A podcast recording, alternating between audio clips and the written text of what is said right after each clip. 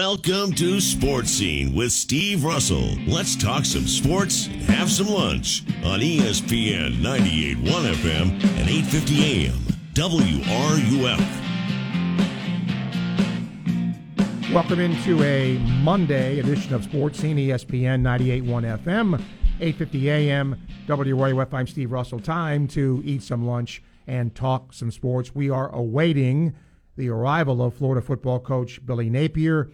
Uh, they said approximately eleven forty-five. Well, I guess twelve o'clock is approximately, and he's still not there. Well, you, you remember when, when in the past when we had late pressers, something usually bad came out of them? Let's yeah. hope that's not the case. Yeah, let's hope not. Uh, but he wouldn't tell you if something did. Uh, that's just how he, they are. Um, we will, Shane's here, as you just heard him. Shane Matthews, get a Q B here. Uh, we will take your questions, calls, and comments, but I, we just don't know when Coach Napier is coming here. So let me get to a couple of emails, Shane, I've already gotten here. Mark says, I'm surprised we aren't seeing more read option plays where Richardson keeps the ball. There are more than just a few times in recent games when the defensive end crashes hard on the running back, yet he hands the ball off instead of keeping it. This is becoming a pattern. Why do you think we're not seeing more read option when A R keeps the ball? Well, you mean zone read, yeah. not read option. Uh, what there was, I mean, I even mentioned on the broadcast the other night, there were times after he handed it off and then went down the line of scrimmage no and one came back like clapping his hand and tapping his chest. So they're call- they're being called. Whether he's reading them correctly or not, I don't know. I don't watch the tape. Okay, uh, we're going to hold off here um, because it looks like uh, Billy Napier is going to get to the podium here. Uh, I will just quickly say, Mike emailed and says that Richardson's playing with zero emotion. Um, he said, watch any five plays of Danny, Tebow, and see the fire and energy they played with, and then look at Richardson. Danny well, didn't play with any emotion. No, you didn't either. No. I mean, it, I think there's this thing That's where you, you have that happen. All right, here's Billy Napier. We'll come back after he talks. So, you know, just after looking at the tape, you know, no question, Uh, t- really quality team win. Um, you know, I thought we answered a lot of the challenges that we presented to the players going into the game. Um, defensively, thought we took some steps forward in a lot of areas, um, and then to make a finally make a game-changing play with the punt return, and then you know, uh, good good third quarter on offense to try to get control of the game and found a way to win it in the end. So really proud of our players. I thought the uh, effort was quality on the tape. The physicality was there. Um, and we did just enough when you combine the offense and defense and special teams to win the game. Um, a lot of credit to Missouri and their team, uh, their plan, their way they competed in the game. So um, a lot of great stories in the game, individual stories. I thought Ventrell Miller was fantastic in the game. I thought that Jaden Hill obviously made two huge plays in the game. And then, um, you know, offensively, I thought up front and on the edges, we really probably played one of our better games against a really good front seven at Mizzou. So a lot of good things on the tape. It's always good to win, especially in this league. And certainly to get our first one, I think, was a big step in the right direction. So we um, – excited about the challenges that come come with playing a really good L S U team. Um, certainly, you know, when you play L S U, uh, you know that they're going to be unique mismatch players on the field, and they certainly got they got lots of them. And um, we've got a ton of respect for Coach Kelly uh, and the staff that he's put together. And again, it's a it's a great opportunity for us to be back at home and play at Swamp in the Swamp at night, and uh, we look forward to it. What questions we got here? Yeah, Billy, you said uh, after, at the game that you were going to dig in on the third downs and what, what happened there on the long third downs. W- what are you seeing on that, the money down, so to speak, and right. that you guys are struggling with, and what can you do to kind of mitigate some of those? No, I, th- I think it's all very correctable. Um, you know, some of it's missed tackling, some of it is uh, – pass rush lane integrity, some of it is leverage and coverage, and then some we're just not, maybe we're not in a great call here or there, you know. So it's a combination of a lot of things. Um, I don't necessarily know there's one thing that we can pinpoint. uh, but it's certainly something that we uh, have done really well at times, week to week. Uh, and Saturday was an area where we struggled a little bit. So we'll, we'll go back to work there and, and evaluate it uh, objectively and try to put our players in better position and then try to get the players to execute much better. What's his level of frustration when those things happen, though? No, I mean, anytime it's third and long, I mean, if, if you know the numbers you're anticipating, you know, you got a good percentage chance to win. Um, but I also know that, you know, it comes down to execution, right? Missouri had well-designed stuff at times, right? They, their players made plays at times. So uh, it's a combination of a lot of things. But, you know, when you get eleven plus, you know, those are the ones that you anticipate winning. Those are the ones that, you know, for me, uh, as the head coach, those are the ones you struggle with a little bit.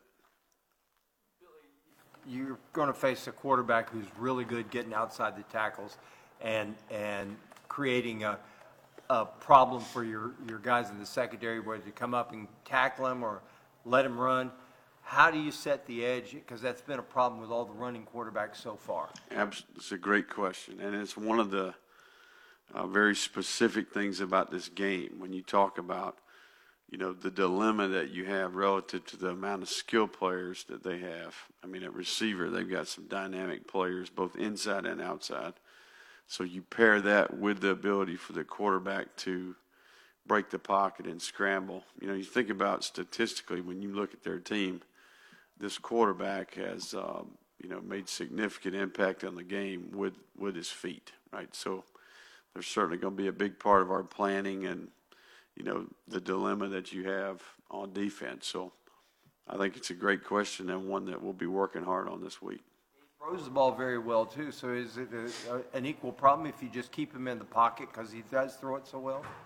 Yeah, no, I, I mean, you're picking your, you know, I'm thinking you're picking your spots. You know, you try to mix it up, and, um, you know, ultimately you got to play good at all three levels, right? So um, there's a number of ways to go about this, and I'm sure, you know, I think we'll have our way. Um, we'll certainly have ways to change it up in the game, but I think it's a great question, and any te- anybody that's played this team would tell you that's one of the biggest challenges about playing against them. Your, uh, your two best running backs are from the state of Louisiana. You sense any extra from them, and, and what does it say about the state? I mean, you were in it for a long time, uh, producing, you know, quality running backs like that. No, I think it's. Um, I mean, we we reap the benefits of it at Louisiana, um, and certainly, you know. I think that uh, we've got a handful of Louisiana kids on our team. They're going to be excited about it. Any player that's from the state that we're competing against is always excited about playing from their home team. So, uh, it's a, you know, when you talk about per capita, uh, when you talk about player production in the state of Louisiana, it's as good as there is in the country. You know, about one hundred Division I players a year. Uh, and certainly we had our fair share of them at the previous stop. Are you surprised that Trevor's pick things up so quickly for a guy that young and so forth? Well, I think he's he's a little bit of a unique young man relative to his brother, right? So I think his brother having the success he had, having the insight to his routine, his discipline, his training, what college football is going to be like. Um, I also think that he comes from a fantastic family, right? They um, education's important, character important, um, really good, hard-working, down-to-earth people. Um, if you've ever been to Jennings, Louisiana, you know what I'm talking about. So, uh, but no surprise to me. You know, I mean, I had a chance to get to know him, and uh, he's always been a sharp, mature kid, and I was impressed with the work that he did in the spring semester before he got here. I thought he really worked hard, and he was well prepared upon arrival. So you're talking about a football family, you're talking about a kid that's got, you know, he's intelligent, he's mature, he's got character, um, and he's continuing to get better. I thought we saw that Saturday.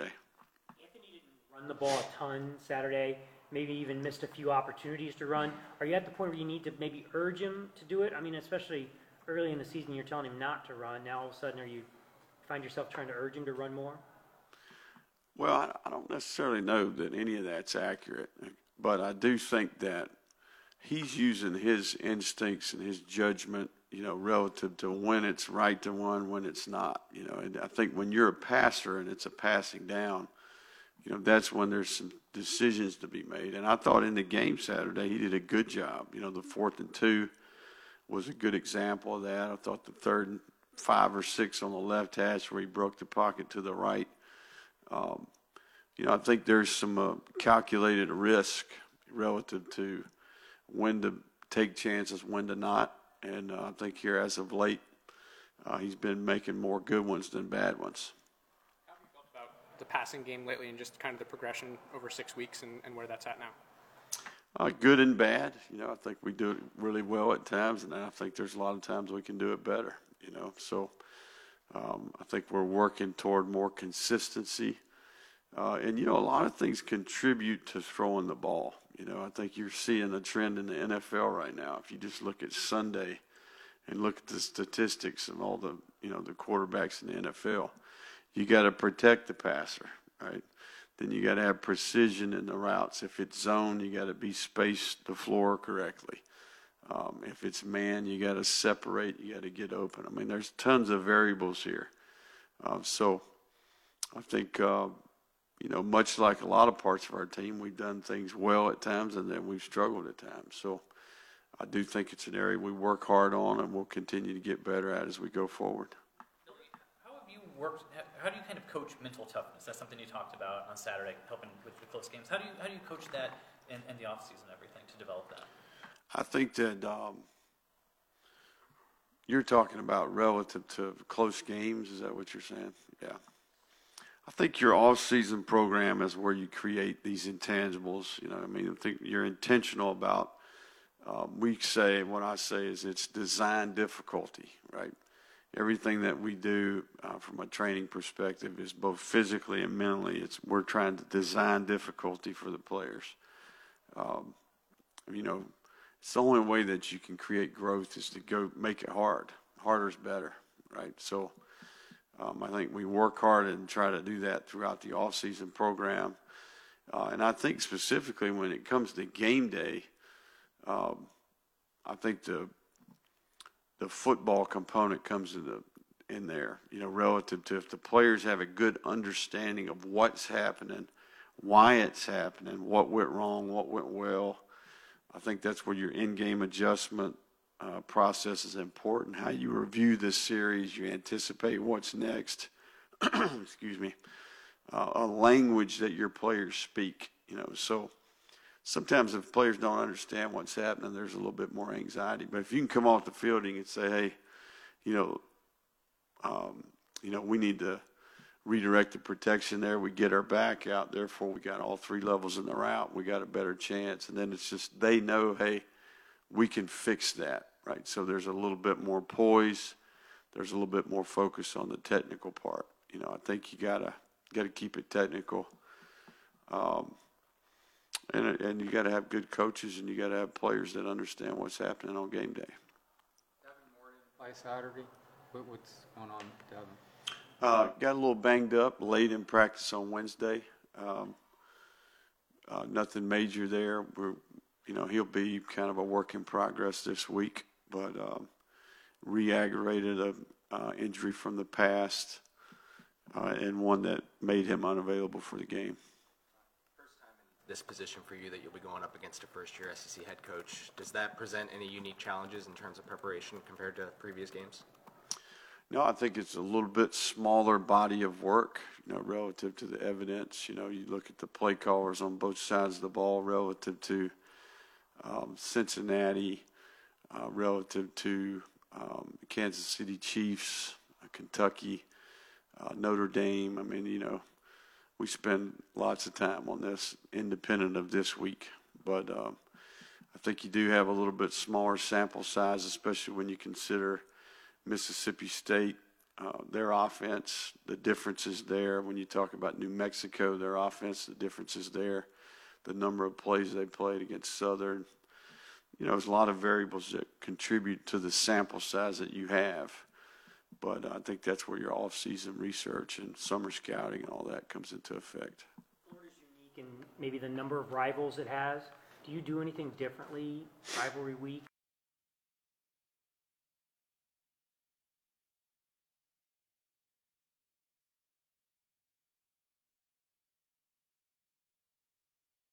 I mean, I think you um, in in conversation in front of the team, I think that you know, it's important that you educate the players a little bit about that. You know, I think we're fortunate that we've got some Gators in the building, you know, that have a pulse. Uh, certainly uh, this one is, you know, we got a lot of Louisiana ties in the building as well. So I think there's some awareness here. And, uh, you know, these kids are, they follow college football, right? So they know this is a big game.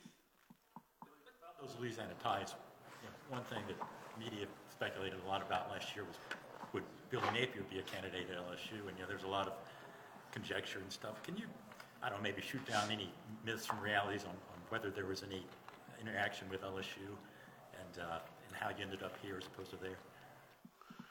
I don't know that that's a, something that you talk publicly about. You know, I mean, I think we're all well aware of, you know, chaotic times in college football when you get to November, December, January. But uh, I'll tell you what I would say is I'm very um, thankful for the opportunity that I was given here, right, for them, for the administration here, um, for Scott and all the people that contributed to that decision to have faith and confidence, uh, do their homework on me, give me an opportunity to lead here.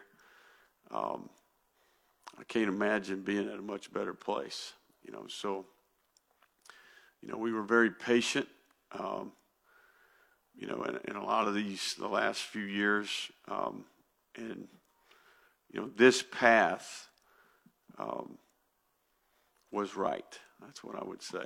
So uh, there's not a day that I woke up and said, you know, am I at the right place or not? You know, I've got conviction about that. Uh, and the more I'm here, every day that I'm here, uh, the more I'm confident about what we can accomplish here. So uh, it's a blessing to be at the University of Florida and represent such a great place. Time for just a few more guys. Billy, what's your, following up on what Jake was asking, what's your assessment of the offense as a whole compared to where you hoped it to be at this point? Um, I think we, you know, we, we've got some good, you know, I mean, I think we got a pretty good highlight tape we could put together. I'd like to have a little bit more consistency. You know, I think there's, we've got a lot of missed opportunities on the tape, and then there's some bad ball on the tape, you know, so um, I think there's a lot of things that we can do better. Um, you know, we're, we play team football, right? So I think offense contributes to defense, defense contributes to offense, uh, special teams is certainly a percentage of the game. So we do what we think is required to win the game, right? And uh, I think at times this year we play really good on offense, and there's times where we, we've been very average and below average. So I think we're working hard to get better. What's your mid-season grade for the Gators? No incompletes. I'm not into grades. I'm into winning. You're not into grades, you're what? Winning. Oh, okay. Billy, you're you're four and two right now, and could easily be six and zero, or or even one and five right now. How do you impress on these guys that, okay, look, go back and look at this, and, and we're on in each game, in five of the six games, we're a handful of plays one way or the other from being at one end of the spectrum or the other. No, I think it's I think you're, that's a great assessment of where we're at. You know, so. I think um, there's a lot of days you wake up and you're you're thinking, man, I'm glad we're four and two, you know. Uh, but you also think about the potential, and the, we're a very capable team. Uh, we've been in the fight every single week. Um, I heard um, a guy, a coach, say one time that you're always you're you're always really close to being a very good team, and you're always really close to being a very bad team. Uh, and that describes our team in a lot of ways, right? I think we, where we're at, um, you know, I think that we, we have a very capable group, right? Um, what I'm hopeful that we see here is we start to minimize error a little bit better. We start to be more efficient. We start to believe a little bit more. Um, I think our practice habits are improving. Um, I think that the chemistry and the morale of the group is improving. Um, So, you know, where there's no easy outs in this league, we got a tough slate ahead of us. Complete focus uh, on this L S U game and what we need to do to position the team to win this one. How would you assess the balance on offense right now? Because it seems like there's been a lot of some big passing games and that's a big run games and vice versa. I mean, how would what, how much? Yeah, I mean, I think every possession in the game, every matchup week to week, you do what you think you need to do to for the, the team to win, right? So we'll continue to do that. Anthony on Saturday had mentioned that he was starting to feel a lot more comfortable and maybe even taking favor to some of the shot plays you guys have designed. H- how much does that benefit your offense specifically with the way that you guys like to run the ball and, and just maybe even be able to take the top off of the defense if you can really start to get comfortable within those? Yeah, we're getting there. You know, I mean, I think it's, uh, you know, we like to rush the ball effectively. We like to throw completions, right? We like to um, – execute at a high rate on conversion downs. We like to create explosive plays. We like to score touchdowns in the red area, and we like to not. We like to play turnover-free uh, and penalty-free football. Right? I mean, that's how you win games. We've done some of those uh, at times, and we need to do them better at times. So just keep working. Are you a fan? You Say that again. It's Tom Petty weekend. Absolutely, I'm a fan. Kidding me? The Heartbreakers, man. You kidding me? Um, long lists. I got Pandora in my office. You feel free to come check it out one day. All right. Thank you, Coach. All right, guys. Thank you all. All right. That's Billy Napier, who talked uh, for twenty-plus minutes today. Uh, welcome into this Monday edition of Sports Scene. Alongside the Gator Q B, Shane Matthews, I'm Steve Russell. We will take your questions, phone calls, comments, three nine two, eight two five five. You can email uh, s russell at w r u f dot com. All right, Shane, we had a couple days to sort of sift through the Missouri game. Now look ahead to L S U. As you go back and look at Missouri, your thoughts? The game went by how I thought. I thought, you know, the same, teams are about the same. It's uh, whoever committed uh, fewer turnovers. However, I think we both turned it over twice. Ours, just one of the turnovers went for a pick six, but made a few plays here and there, and uh, sit at four and two. I had so many, and, and they're probably the same for you, Steve. So many Gator fans, they're like, you know, leading into the game, it's Missouri. You know, this. I'm like, look, say what you want to say. We're kind of like Missouri right now. I mean, we've been five and five with them, but people have that perception of us being different. We will be eventually. This guy will build the program the right way and get the right players, but in the meantime, we're just kind of a average football team. Let's get a couple of emails here. Uh, Larry says, uh, why can't the defense stop opponents with the third and Granthams, like third and twenty-two, third and fifteen, Well, if you just heard Coach, a lot of it has to do with maybe it's the wrong call, but what I saw is they threw a flat route on like third and seventeen one time, which means the ball is past the line of scrimmage about three or four yards. We make a we take a bad angle, miss tackle, then make two other guys miss, and he gets the first down.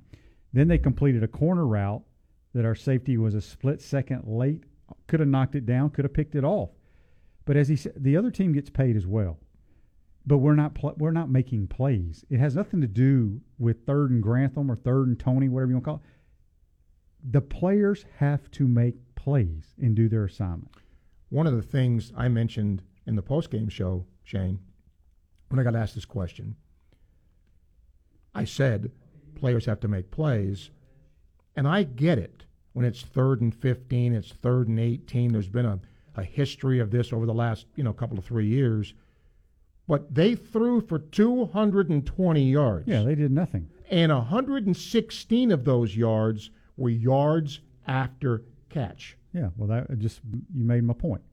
That's exactly. Let's uh, get to Joe. On the interception thrown to Pearsall, he was open early, ball thrown late and high. I've noticed all season A R has a problem spotting open receivers when he's in the pocket. I've told y'all that the last year and a half. It's true. Um, let's go to a uh, call from Rick. Rick, hello.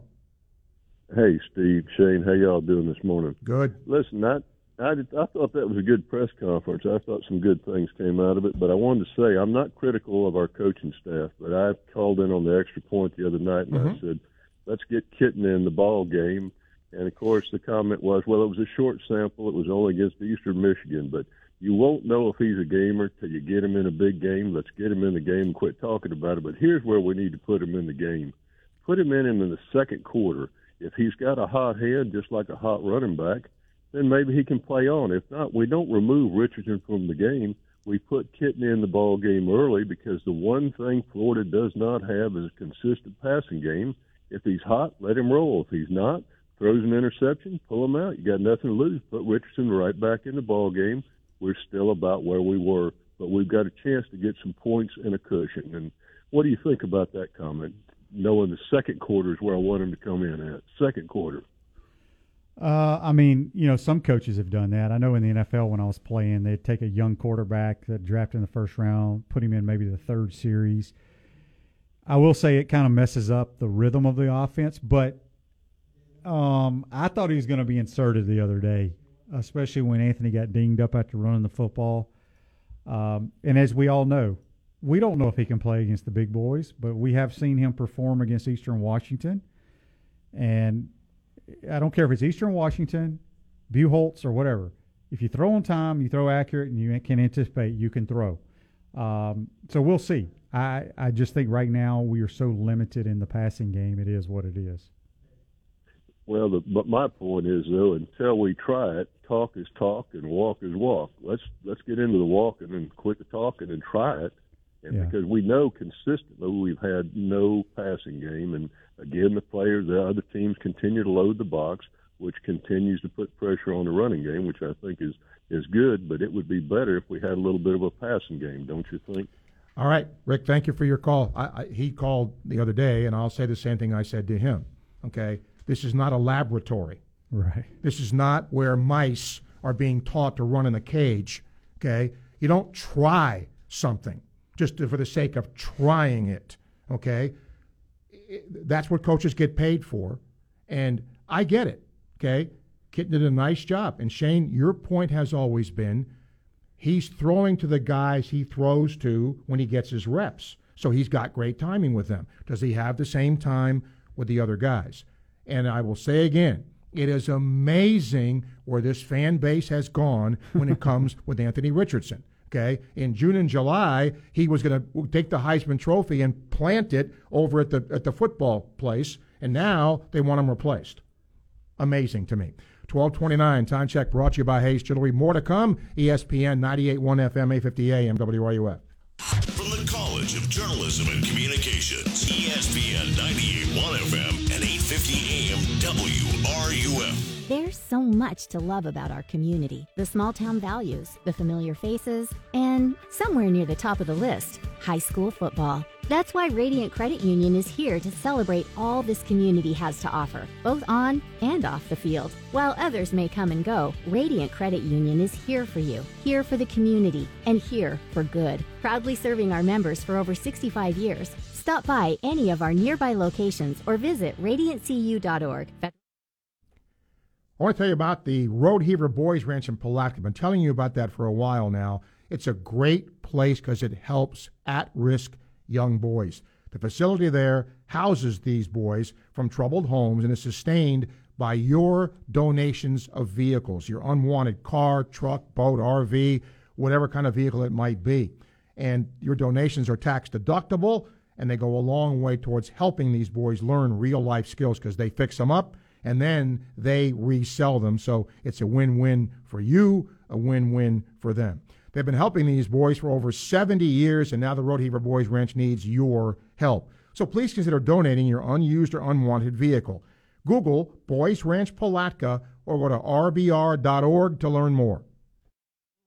Airlines have just reduced their prices even more. Book thirty days in advance and save big. Want the absolute lowest prices on your airline tickets? Then call the Low Cost Airlines Travel Hotline right now for prices so low we can't publish them anywhere. The only way to access our low rates and save up to seventy percent is to call. Save hundreds on your vacation tickets by calling right now. You can fly anywhere in the world and pay discount prices on your your airline tickets. Book a flight today to London, Paris, Madrid, or anywhere else you want to go, and pay a lot less guaranteed. Call the International Travel Department right now at Low Cost Airlines.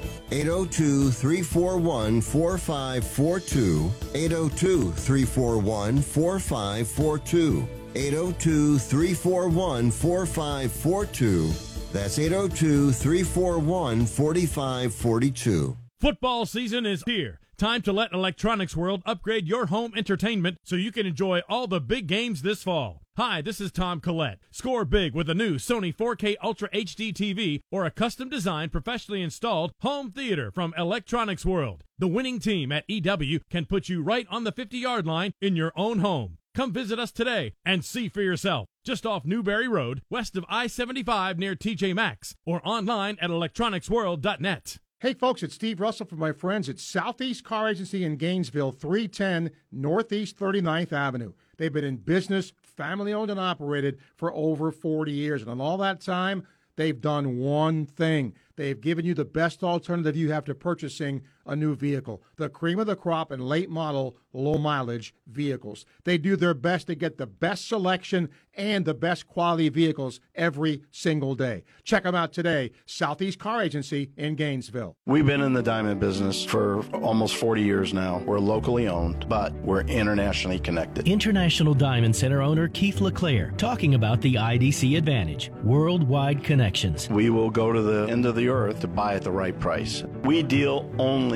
with the best cutters in the whole world. That's in Botswana, in Australia, India, and Israel. We have access that most jewelers or wholesalers don't have. And these connections include an association with De Beers through the Forever Mark Diamond Collection. International Diamond Center is the largest seller of Forever Mark, which is the De Beers brand, in North America. And Forever Mark diamonds are the best of the best. Rare, meticulously sourced, perfectly cut, and laser inscribed. So you're getting the top one percent of of what comes out of De Beers mines at values that no retailer can match. International Diamond Center. Direct importer prices on the best cut, highest quality diamonds the world has to offer. You have the whole world at your fingertips at International Diamond Center. At Celebration Point across from Regal Cinemas.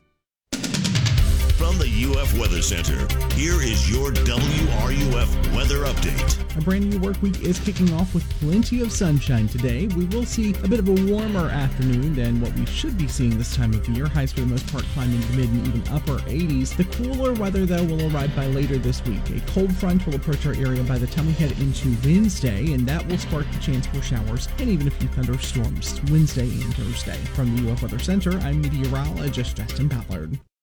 We are your home for baseball's postseason and the World Series. W R U F Gainesville, W two five one C G Gainesville. Well, Russ has been part of the problem here. Can't pin it on, you know, just the young talent there. Broncos defense has played pretty well. And then you watched last night, and they're just not a good football team. They're not a The Dan Patrick Show. Dan and the Danettes and you. Weekday mornings at nine, right here on W R U F. The Dan Patrick Show, weekday mornings at nine, right here on E S P N ninety-eight point one F M, eight fifty A M, W R U F, and anywhere in the world on the W R U F radio app. Looking for the best pizza in town? Head on over to Leonardo.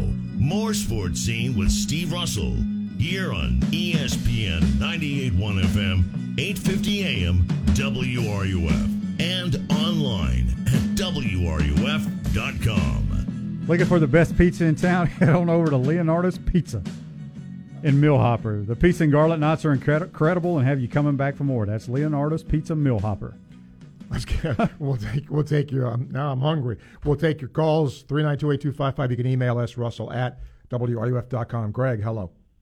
Hey, Steve and Shane. Enjoying the show. Thanks for doing it. Quick comment and question. Um, I really, everybody's talking about the third and eighteen. We're focused on that and kind of want to look at the bad. But I really thought after Jaden Hill's second pick, that drive at ninety-one yards in nine plays with the A R pass to, to Pearsall, there's kind of hope for this offense in the future. My question is, looking at L S U now, looking ahead, Tennessee uh, beat L S U by four touchdowns. Uh, we only lost L S, or to Tennessee, rather, by five points.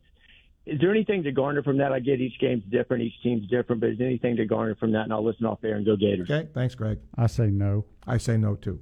Every game's nothing. different. Yeah, and I didn't get to watch any of that game, but I was told that they had a couple of snafus on special teams. They L S U did. did. They were awful on special teams. Yeah, so um, I take nothing out of that score. They're beat up on the offensive line. They can't. They were having a really difficult time running the football, but that could change this week because, you're again, not that Tennessee's defense is great, but Florida's had trouble. I mean, Jayden Daniels, though, he doesn't throw well and threw for over three hundred yards. Correct. So bring Lewis in here. Lewis, hello.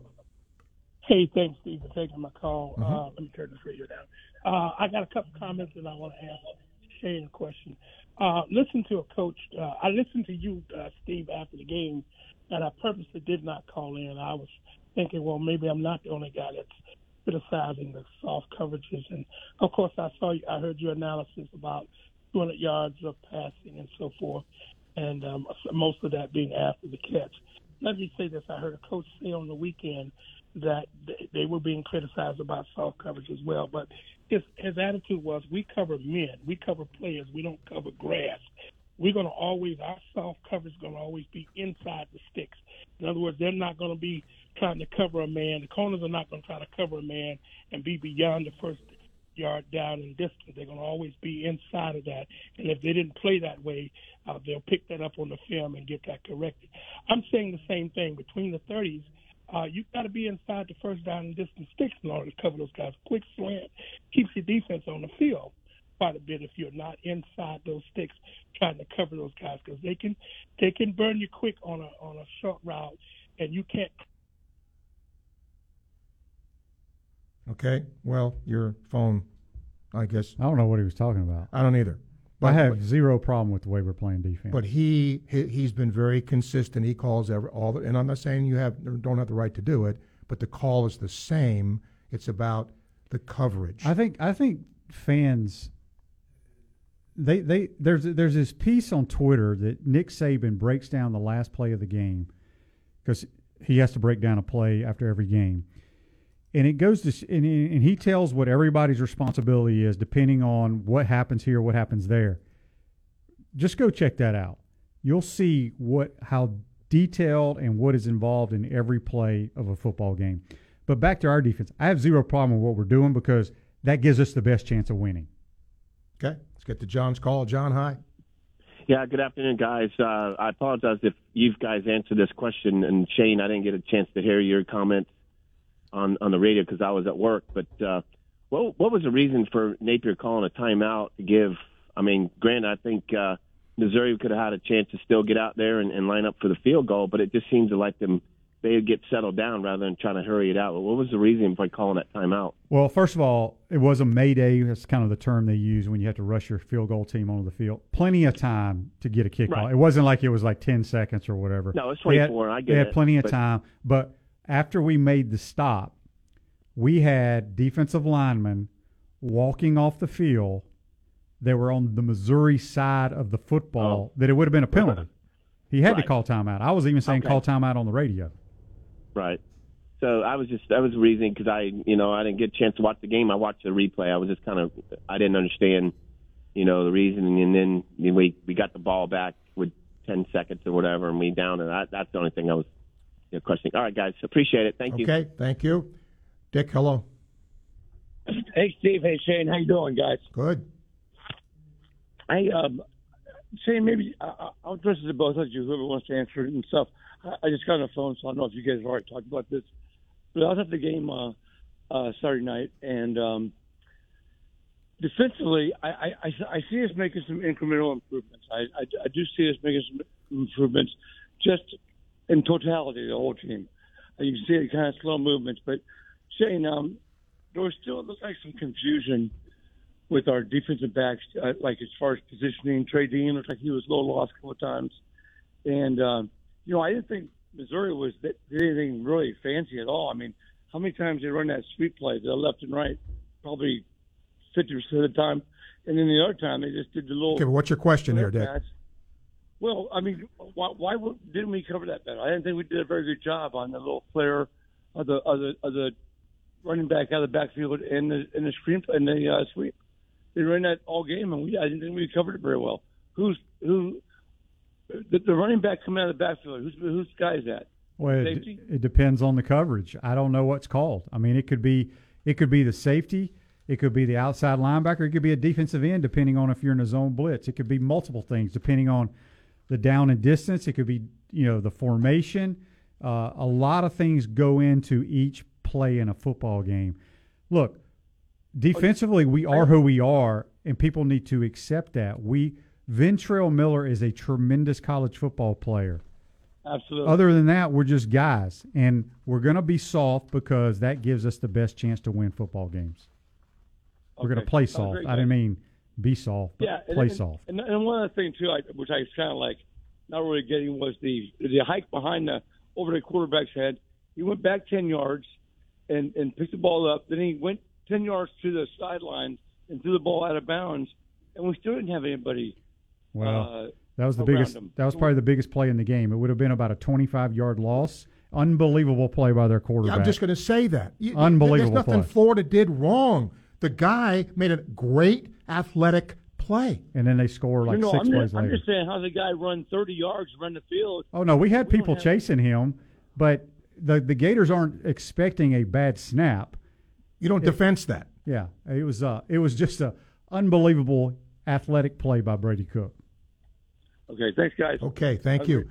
What I don't understand here, are, are, is the defense supposed to hold a team to zero yards? Does the other team not coach? Does the other team, you know, they, they threw a swing pass. They threw for two hundred twenty yards. Yeah, that's like, that's terrible. I mean, today's. Today's football game, two twenty is can, not real good. Can it get better? Yes, but again, it isn't like they threw for four fifty and they scored fifty points. twelve forty-four, time check brought to you by Hayes Jewelry, E S P N, ninety-eight point one F M, eight fifty A M, W R U F. Gainesville Sports Center, here's what's trending now on E S P N, ninety-eight point one F M, eight fifty A M, W R U F. Good afternoon, I'm Victoria Sywick. In Gators football, Jaden Hill was named S E C Defensive Player of the Week after recording two interceptions against Missouri. To wrap up Week five of the N F L season, the Kansas City Chiefs host the Las Vegas Raiders. The Chiefs will look to stay undefeated at home, while the Raiders look to stay in the win column. Catch live coverage started right here at eight. In Gator sports, volleyball improves to thirteen and three overall with a three to two win over L S U yesterday. They look ahead to another S E C matchup as they face Mississippi State on Friday. Also, Gator soccer fell three to two against Missouri yesterday, extending their losing streak to eight games. They will look for their first conference win of the season this Sunday against Kentucky. That's your Gainesville Sports Center. I'm Victoria Sywick. E S P N ninety-eight point one F M, eight fifty A M, W R U F. I can walk again. I can cross my legs again. I can wear heels again. After years of living with chronic joint pain, Andrea Southard is now living a normal life, pain-free, thanks to natural biologic treatments at Q C Kinetics. We tried everything, and my husband had heard the commercial for Q C Kinetics on the radio, and he told me to call him and check it out. That phone call changed Andrea's life. Q C Kinetics used powerful natural biologics to treat her aching joints. It's high-tech precision medicine that can restore and repair damaged joint tissue with no surgery and no drugs, providing lasting relief. I felt like I was in my twenties again. I could tie my own shoes. Really the little things that you don't think about. Pain in your hips, knees, back, shoulders? Get rid of the pain now. Call Q C Kinetics. three five two, four hundred, forty-five fifty. That's three five two, four hundred, forty-five fifty. Q C Kinetics, three five two, four hundred, forty-five fifty. Folks, want to join a team that's making a difference in people's lives? Well, that team is Arthrex, and they're hiring. They develop innovative technologies that help treat orthopedic injuries. From pro athletes to weekend warriors, they care about helping people get back in the game. So do their employees. If you're looking to make a difference, join this global company that provides exciting career opportunities and unique benefits with locations in Florida, California, and South Carolina. To find out more, check out available jobs at careers dot arthrex dot com. That's careers dot arthrex dot com. There's a feeling of pride and excellence that comes with living in Gator Country. Just ask Chuck Bush at Chuck Bush Auto Repair and Gator Transmission. A safe running vehicle needs regular upkeep, so Busch Auto Repair specializes in same-day maintenance. And when she's not running, an A S E tech and computer diagnostic will identify the problem and fix it right the first time. Straight talk and excellent service you'd expect in the swamp. Read their reviews. Keeping cars on the road since nineteen fifty-four. Call Chuck Busch Auto Repair and Gator Transmission. Dollar General is a proud sponsor of the twenty twenty-two E S P N Events College Football Tailgate Tour. Looking for really low prices on the items you use most? Then stop in at your nearby Dollar General, where you can get in, get out, and get on your way. Dollar General is your official retailer for tailgating and homegating, whether you're on your way to the stadium or watching from home. With brands you know and love to make game day your favorite day. Dollar General. Save time, save money every day. Fall means more than football. It's also a great time to get your trees ready for winter. Daughtry Tree Service, the tree service people, is standing by to help you with all your removal, trimming, pruning, and more projects. Free estimates at Daughtry Tree Service. There is no tree too tall. We do them all.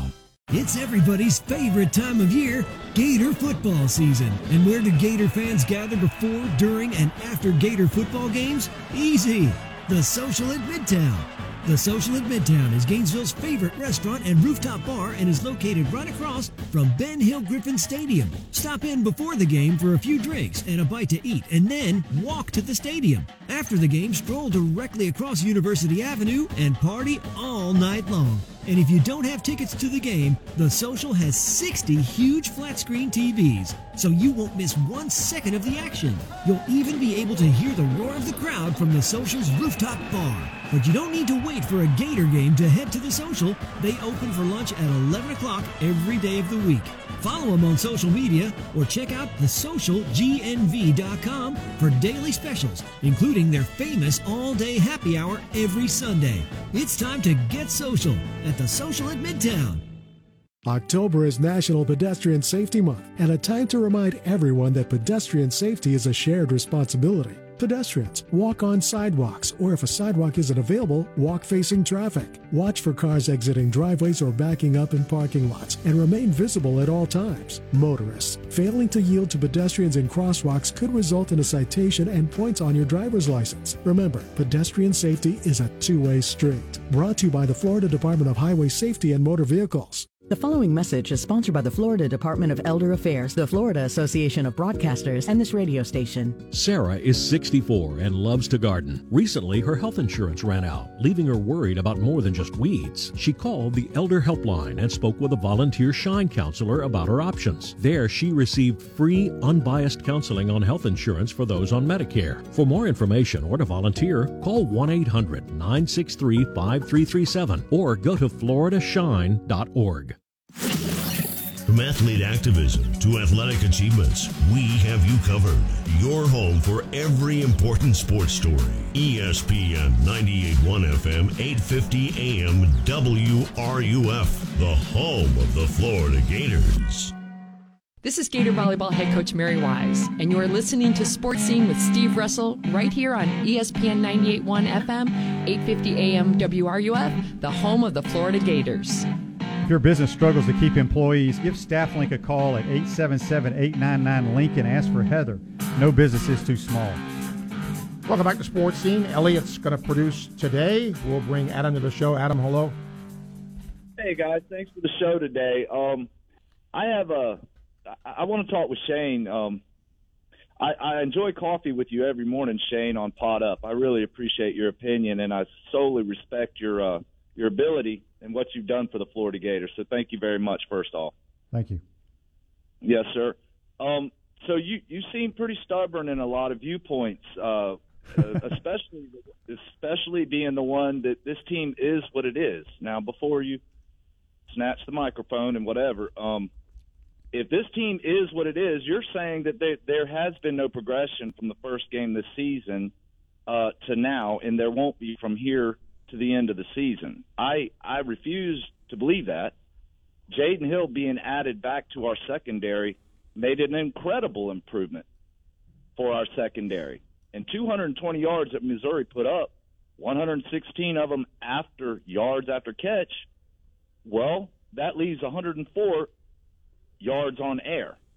So that's over-aggressive play, that flat route that you're talking about, um, that, that got the third and eighteen, that was Jadarius Perkins that missed that tackle. J- Jadarius Perkins is a very aggressive, and he is a tackling machine. Ventrell Miller looks back to one hundred percent.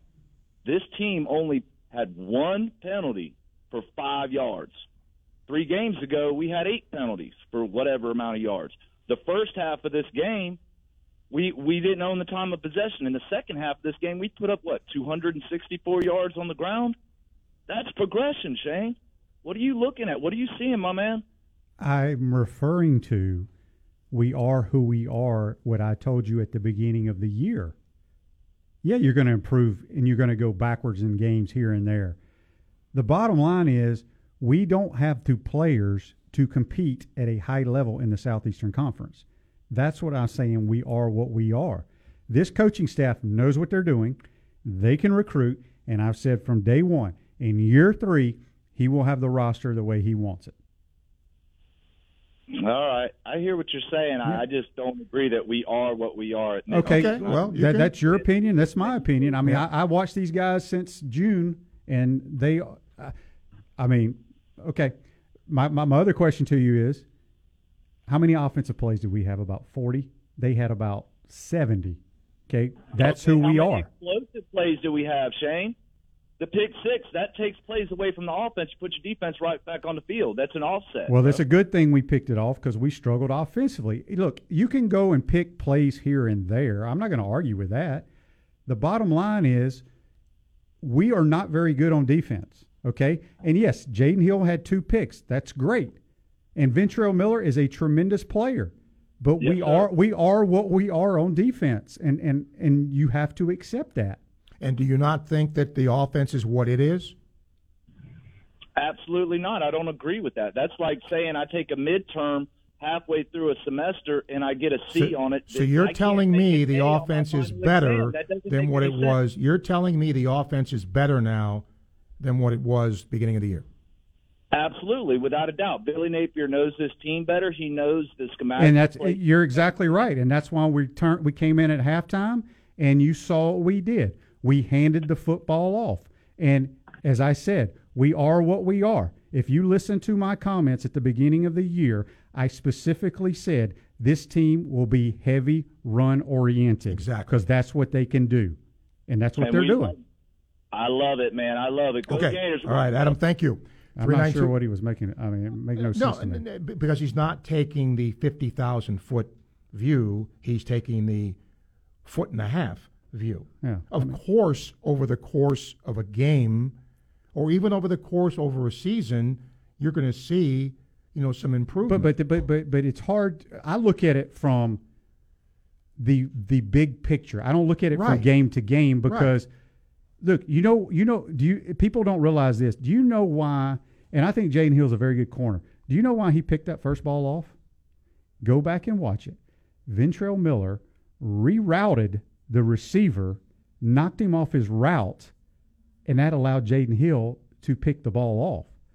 So there, there's things that go into a lot of plays that people don't see.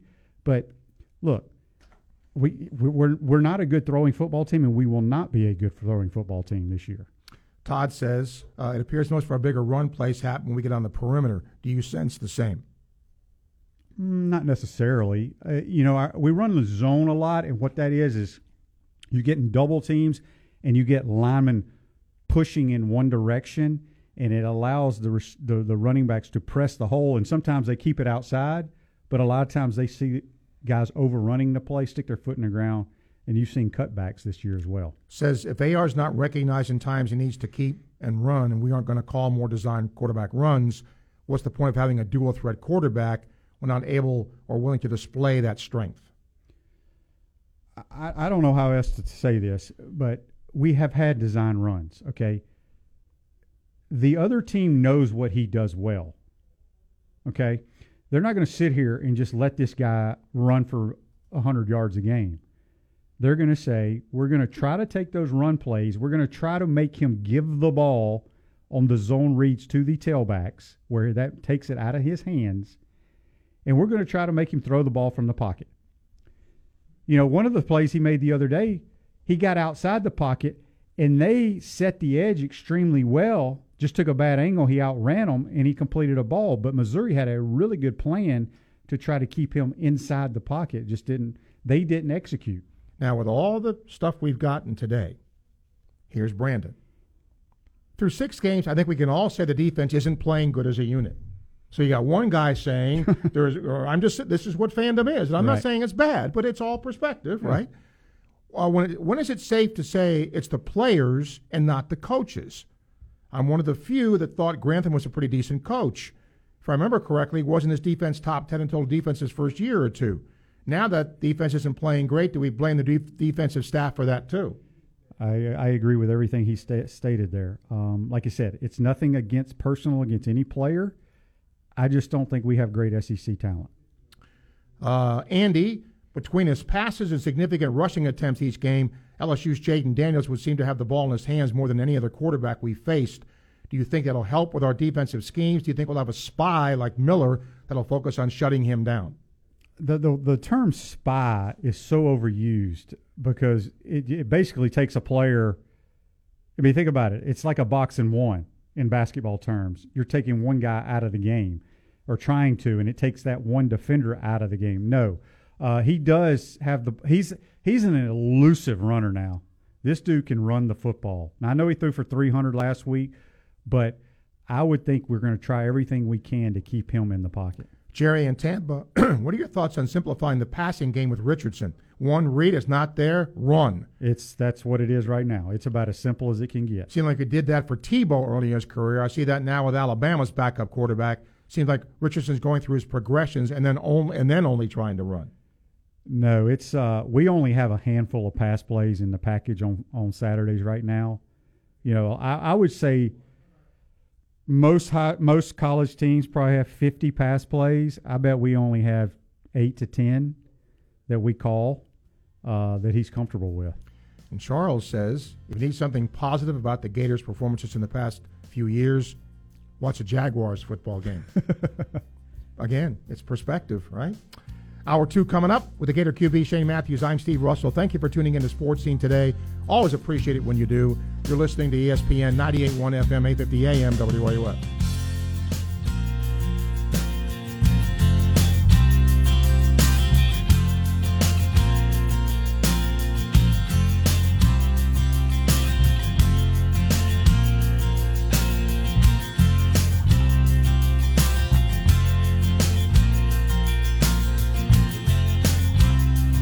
W R U F Gainesville, U two fifty-one C G Gainesville, from the Spurrier's Gridiron Grill Studios. We are E S P N ninety-eight point one F M, eight fifty A M, W R U F.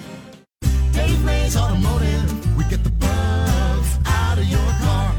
College football season is here, and there's lots of great plays being made. Hey, it's Steve Russell. Let me tell you about one of my favorite plays when it comes to my automobile. I take it to Dave Mays Automotive. Why? Because I trust the team to treat me and my vehicle with respect, integrity, and honesty. If you're tired of being treated like a number at the chain stores, make a great play and head to Dave Mays Automotive, located at twenty-nine oh five Northeast nineteenth Drive in the industrial complex behind the Sunnies on Waldo Road. Brakes, A C, oil changes, tires, engine and transmission work, and of course, their famous bug check. Modern to import, diesel trucks and fleet service, they do it all.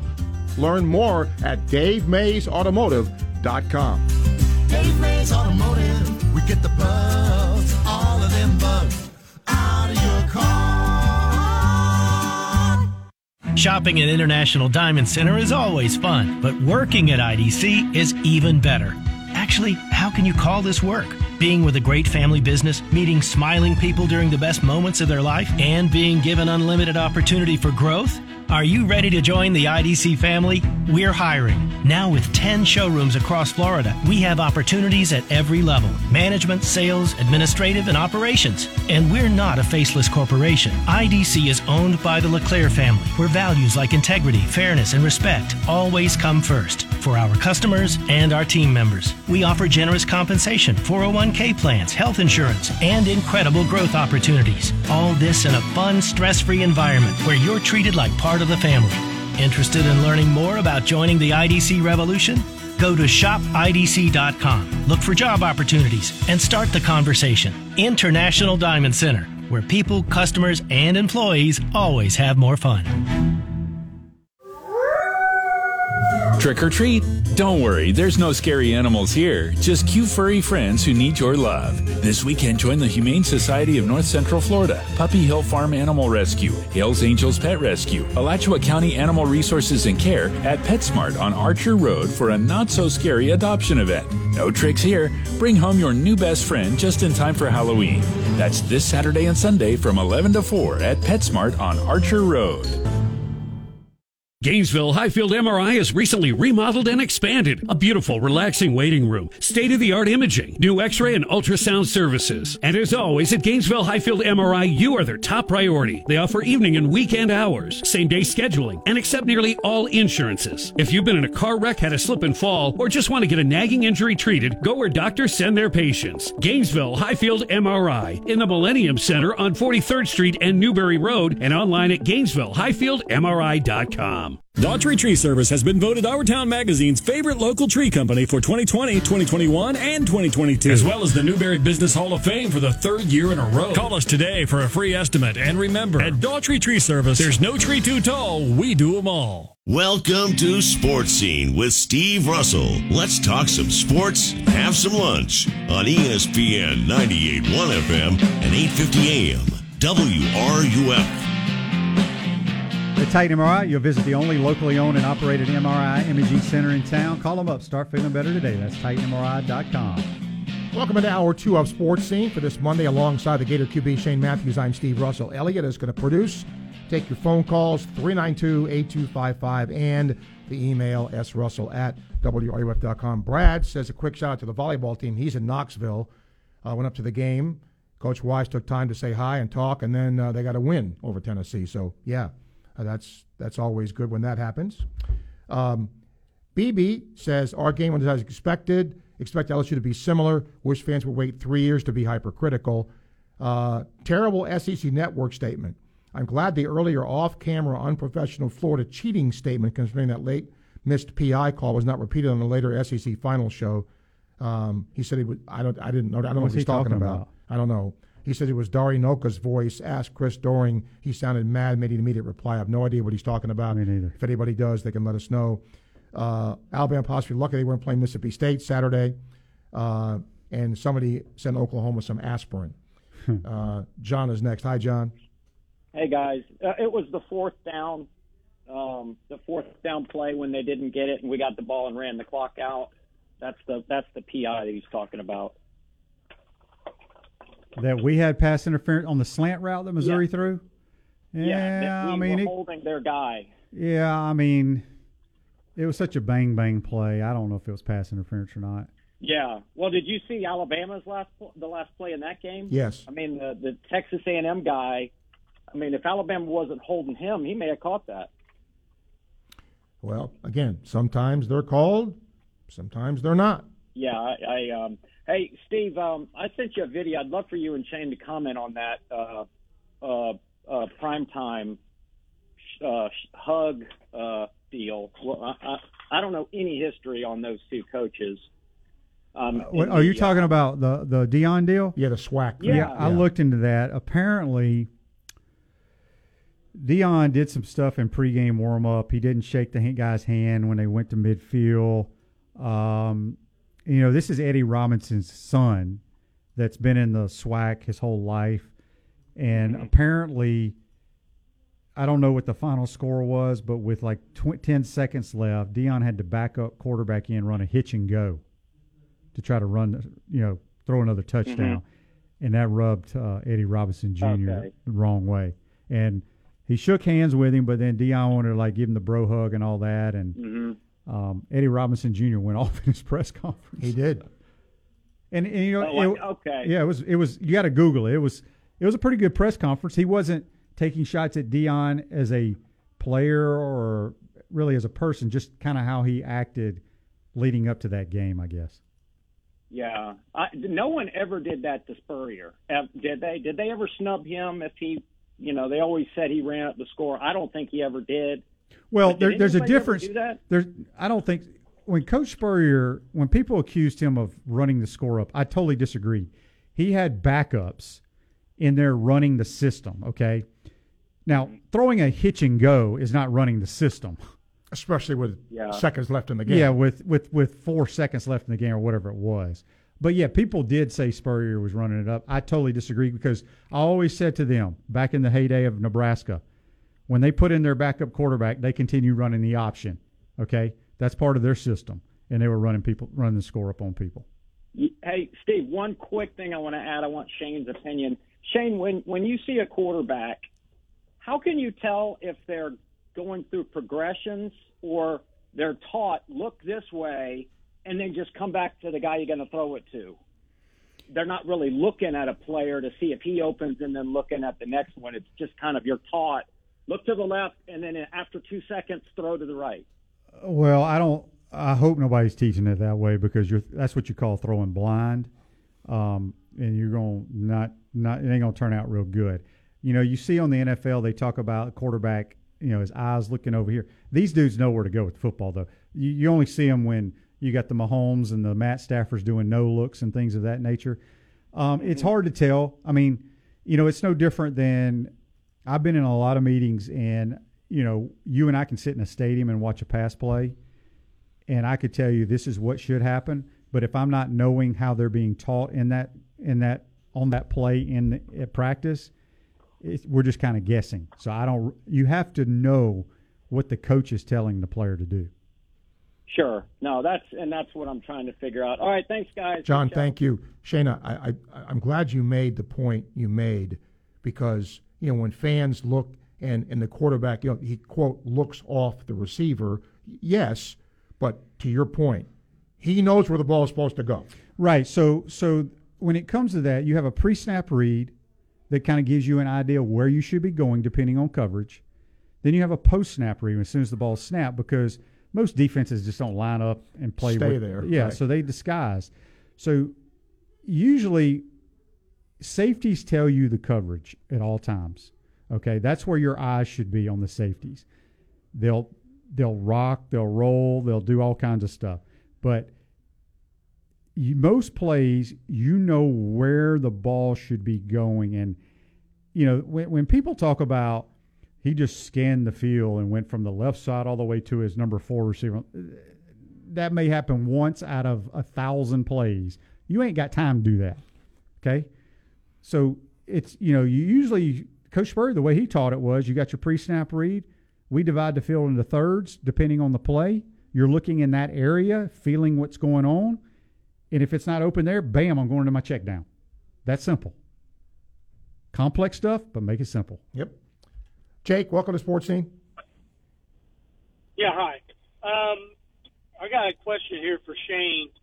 Obviously, I, I'm a smart enough guy to know we need to win by one point, but what do you think we need to hold them to points-wise realistically to win?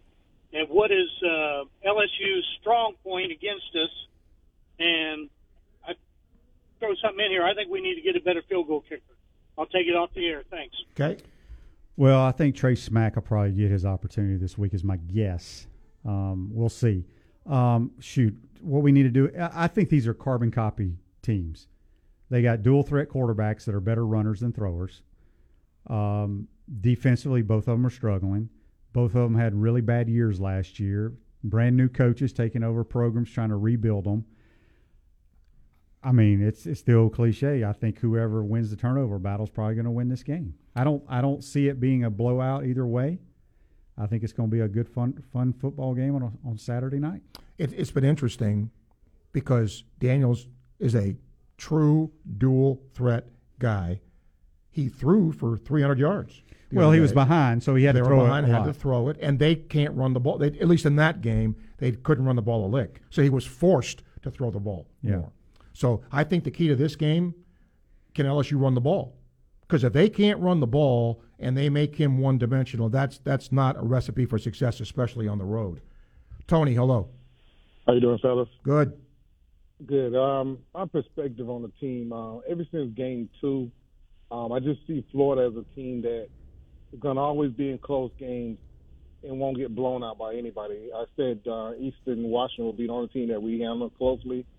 And I say even the Georgia game will be a close game. Uh, I think Styles may fight, and I think Napier's style is definitely they have it close. And when it, well, not to have it close, but it, it's going to be close, and to try to pull it out at the end. Um, and then another point is I've always been a believer, or my coach said a long time ago, your top six or seven players determine what the team is going to look like as far as your championship aspirations. And I think with Florida's lag, you look at our top six or seven players, um, they're not performing up to standards. And that just ha- that's where our team sits at right now. Your comments on that? I mean, that's that's pretty cool. I mean, I kind of agree with that. I think your best players have to play at a high level. I don't think this team is a team built to blow anybody out. Um, you know, anybody with the same kind of roster, I think we're going to be in dogfights and, and competitive games uh, from here on out. Now, Georgia may be a different story. They get on us early. It could be bad, but we can't worry about that. You got to find a way to get to five and two and win this home game against L S U. That's right. And I, and I just say that just to Florida fans, just kind of have that perspective. You know, the days of Urban Meyer and, and Spurrier blowing out folks, that's not going to happen. And if you get to the point where, hey, if we just win ball games, you'll be a much happier fan. All right. Thank you, Tony. Appreciate the call. Let me throw this out because I, I did this this morning, Shane. This is how much Jayden Daniels was involved in, in their game against Tennessee. And remember, Tennessee scored forty. And he was coming off an injury, too. He thirty-two of forty-five for three hundred yards. That ain't bad. A pick and a, and a, and a, and a touchdown pass. But he also sixteen carries. Now, again, how many were designed versus, you know, scrambling around? But the the other the, the running backs, Williams and Emery and Kane, twelve carries combined. Hmm. What number's number four? What's what's the name of number four? Is it Emery? John Emery, yeah. Yeah, I think he's a really good back. Four carries for four yards. Hmm. But part of that is they were behind twenty-three seven at the half. Yeah. They couldn't do much, you know, and, and they couldn't run the ball because their offensive line was not good. one fourteen Time Check brought to you by Hayes Chillery, E S P N, ninety-eight point one F M, eight fifty A M, W R U F. Gainesville Sports Center, here's what's trending now. On E S P N ninety-eight point one F M, eight fifty A M, W R U F. Good afternoon. I'm Victoria Siwek. To wrap up Week five of the N F L season, the Kansas City Chiefs host the Las Vegas Raiders. The Chiefs will look to stay undefeated at home, while the Raiders look to stay in the win column. Catch live coverage starting right here at eight. The Tampa Bay Buccaneers secured their first home win of the season, defeating the Atlanta Falcons. Sitting at first place in the N F C South, the Bucs look ahead to their matchup against the Pittsburgh Steelers. Tomorrow, the Tampa Bay Lightning opens its regular season against the New York Rangers at Madison Square Garden. And in Gator sports, the soccer team fell three to two against Missouri yesterday, extending their losing streak to eight games. They will look for their first conference win of the season this Sunday against Kentucky. That's your Gainesville Sports Center. I'm Victoria Siwek.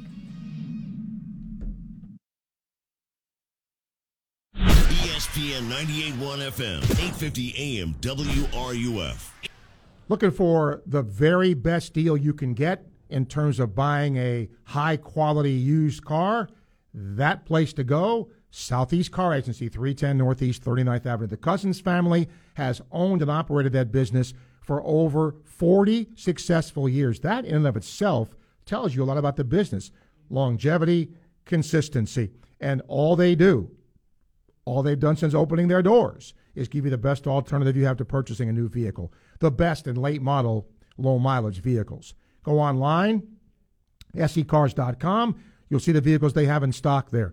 They replace them when vehicles come, and they're updated when they also leave. So you have the very latest in the vehicles that are available to you. And speaking of that, they do their level best to bring you as many different kinds of vehicles as possible so that you can have a great selection to choose from. You can go see them in person, Northeast thirty-ninth Avenue in Gainesville, and test drive these babies for yourself. But what you got to do when you go see them in person, make sure and tell them Sports Scene sent you to the good people at Southeast Car Agency. Here's another remarkable success story from Q C Kinetics. This one from Chad, who hurt his knee at the gym one day, and it just kept on hurting. For months. From my high school football and wrestling days. I already had a little bit of damage in there, but this just sent it over the edge. Chad tried traditional treatments with no improvement when he turned to the non-surgical regenerative treatments at Q C Kinetics. It was really fascinating how they did their work, and the science behind it was very intriguing, and it works. Extracting the cure out of my own body blew my mind. It's like I'm brand new again. It was fantastic. That's because the Q C Kinetics natural biologic treatments use your body's own healing power to restore damaged tissue in your hips, hips, shoulders, back, and knees, providing long-lasting relief. Now I'm back at the gym. I'm one hundred percent feeling great. If you're tired of suffering with pain from arthritis or injury, call Q C Kinetics now for a free consultation. Call Q C Kinetics, three five two, four hundred, forty-five fifty. That's three five two, four hundred, forty-five fifty. In Gainesville, Ocala, and the Villages, three five two, four hundred, forty-five fifty. As a small business owner, you've got ings to do. That's why the U P S Store is here to help. From printing to shredding, even mailboxing, you can get every ing your small business needs all done in one trip, saving you time for all your other ings, like professional photo taking or just enjoying family dinner. The U P S Store, every ing for small business, all in one place. The U P S Store.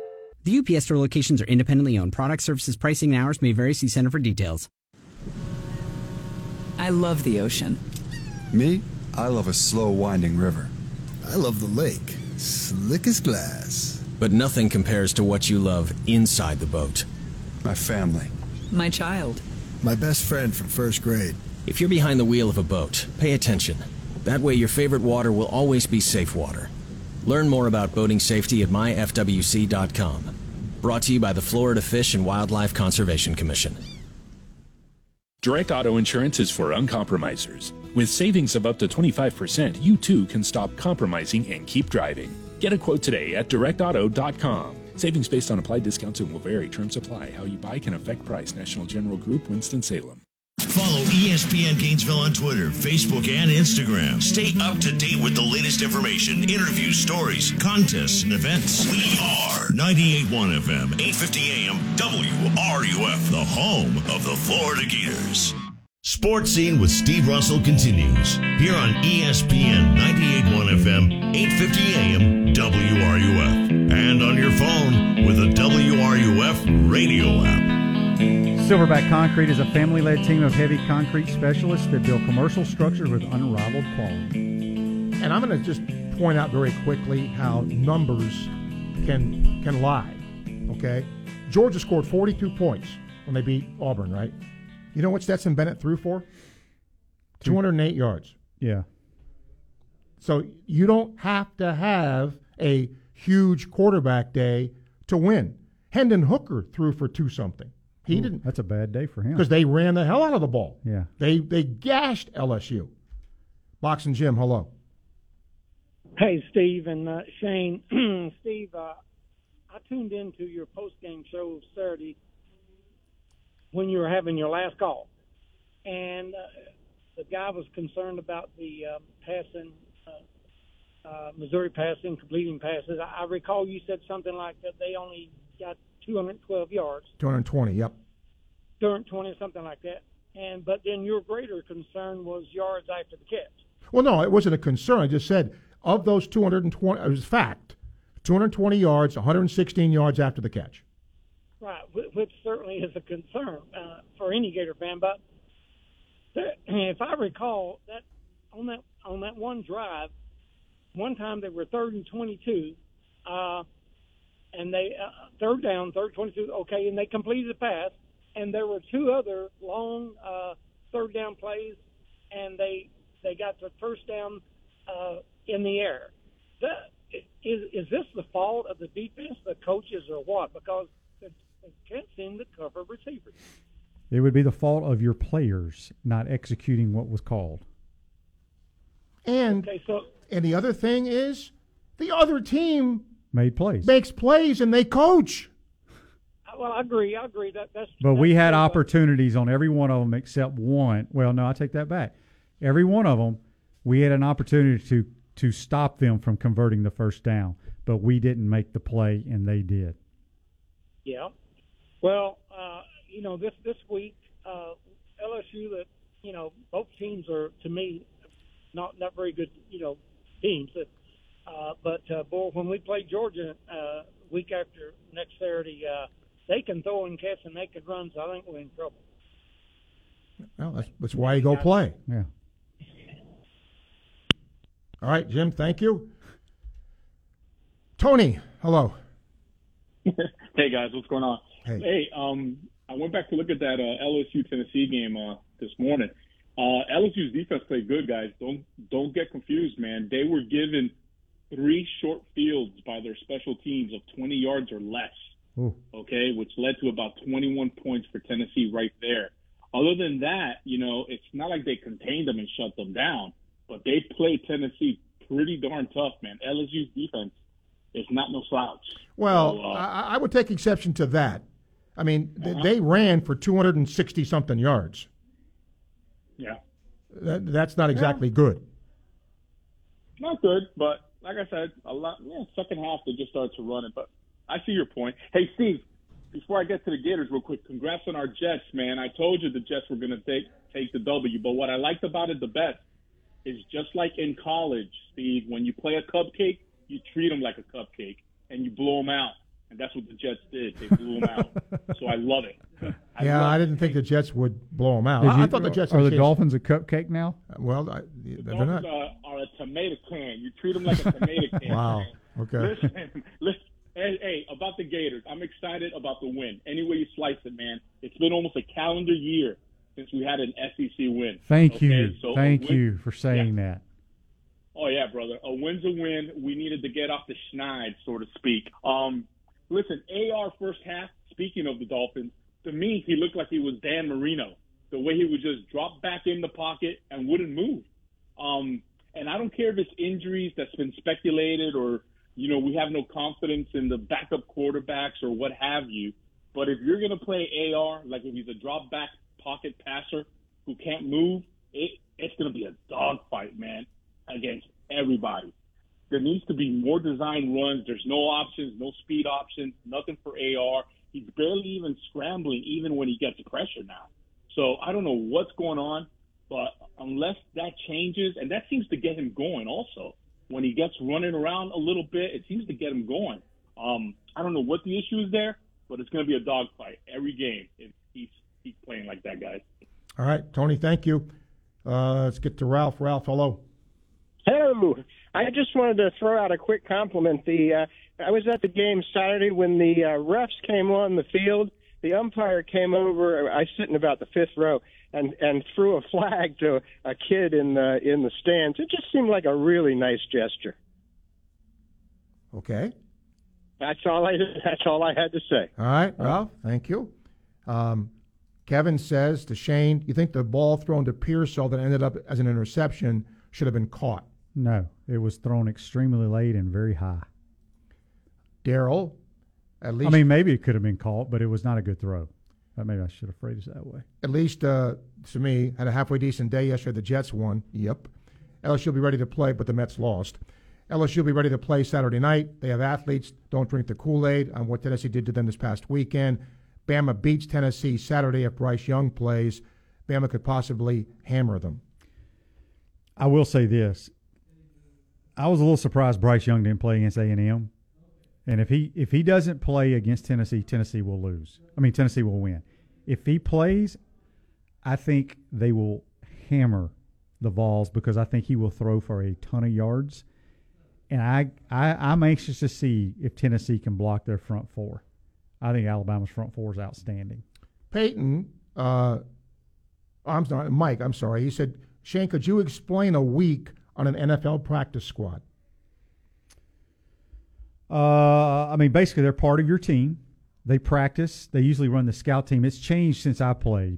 When I played, you could only have, I think, six to eight, maybe it was eight players on the practice squad, and you could only be in like a a, a, a rookie to a second-year player. And they hardly made any money back in those days. And you basically just, you practice. You're part of the team. You don't travel, you don't do any of that stuff.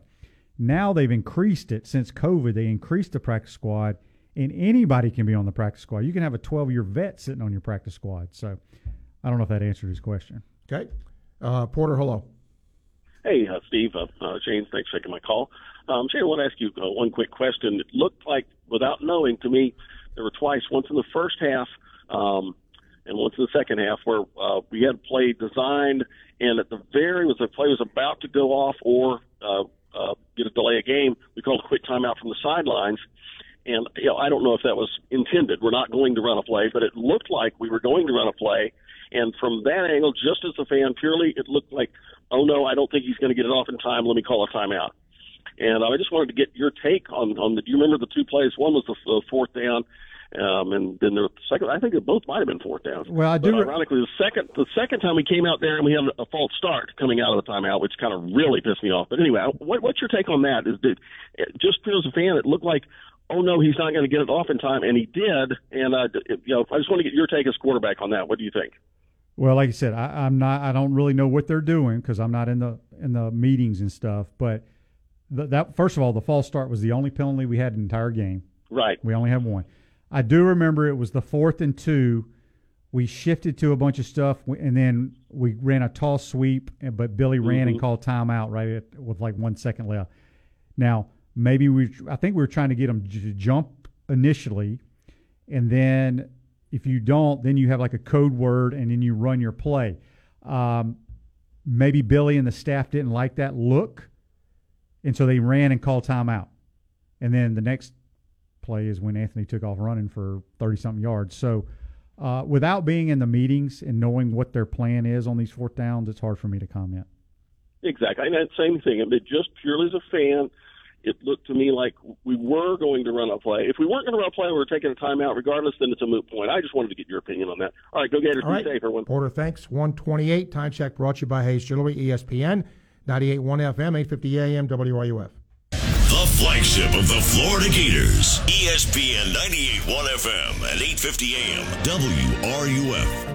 Hi, this is Doctor Art Mowry of Exceptional Dentistry. Listen to what our clients have to say about their experience at Exceptional Dentistry. They gave me a new mouth. I'm stunned at how much more confidence that I have now because I have a real mouth that um, that I don't have to cover. My dentist for the past thirty years, I feel like he got to a place where I wasn't sure what to do with me here. The biggest deal was they gave me an overall plan. This is where we're headed. This is what we're going to do, and then work through that plan. It is a place where you can come, enjoy your time here, have pretty dramatic work done, pain-free, and then be very pleased with the results. And you leave with friends. This is Doctor Kim Mowry, and if you think you have dental problems that are too big to overcome, we're here for you. Please visit us at exceptional dentistry dot com. That's exceptional dentistry dot com. Fall is coming up fast. That means football, the World Series, and trees. Fall is a great time to get your trees ready for winter, and Daughtry Tree Service, the tree service people, are standing by to help you with tree removal, trimming, pruning, and more. thirty plus years of experience means even your toughest tree, stump, or debris removal project is no match for the experts at Daughtry Tree Service, serving Alachua County and surrounding areas. Call today for a free estimate. At Daughtry Tree Service, there is no tree too tall. We do them all. Come celebrate Tom Petty's birthday in Gainesville this October twentieth, twenty-first, and twenty-second at Heartwood Soundstage for three days of music and stories, twenty different acts, all playing Tom's biggest hits. The best part? It's free. Go to tom petty weekend dot com to reserve your free ticket. Sponsored by Meldon Law and Visit Gainesville, Alachua County. There's nothing like living in Gator Country, especially during football season. Just ask Chuck Bush at Bush Auto Repair and Gator Transmission, keeping the Gator Nation on the road since nineteen fifty-four. And for the Gator away games, why not grab your crew and head out in a Cruise America R V rental? Also available at Bush Auto Repair. You'll love all the creature comforts at fantastic pricing. Trust Chuck Bush Auto Repair when you're in the swamp or heading out of town. Visit online at chuck bush auto repair dot com. Go Gators! If you're a diabetic, we have great news. You can end the painful finger sticks with a new C G M. Plus, they may be covered by Medicare, Medicaid, or private insurance. If you test and inject daily, you may qualify. Call U S Med now to learn more. eight hundred, five one three, one six five two. eight hundred, five one three, one six five two. eight hundred, five one three, one six five two. That's eight hundred, five one three, one six five two. From the U F Weather Center, here is your W R U F weather update. A brand new work week is kicking off with plenty of sunshine today. We will see a bit of a warmer afternoon than what we should be seeing this time of year. Highs for the most part climb into the mid and even upper eighties. The cooler weather, though, will arrive by later this week. A cold front will approach our area by the time we head into Wednesday, and that will spark the chance for showers and even a few thunderstorms Wednesday and Thursday. From the U F Weather Center, I'm meteorologist Justin Ballard. Keyshawn, J. Will, and Max. For the New York Jet fans and Coach Robert Saleh, just understand, I have a note exchange policy. So you can't come back to me with your receipt. Yeah. You buy and you keep it. That's just Buyer it. beware. Buyer beware. So thinking that you're getting ready to clown me in a couple weeks as you pile up victories, not going to happen. Key, Jay, and Max. Weekday mornings at six right here on E S P N ninety-eight point one F M, eight fifty A M, W R U F. Coming up at four, it's The Tailgate with Jeff Cardozo and Pat Dooley. Right here on E S P N ninety-eight point one F M, eight fifty A M, W R U F. And on your phone with the W R U F radio app. This is Gator soccer coach Samantha Bohan, and you are listening to Sports Scene with Steve Russell right here on E S P N ninety-eight point one F M, eight fifty A M, W R U F, and anywhere in the world on the W R U F radio app.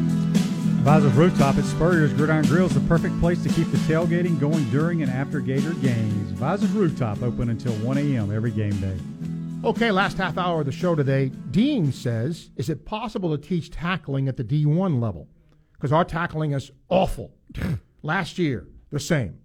Also, assess Desmond Watson.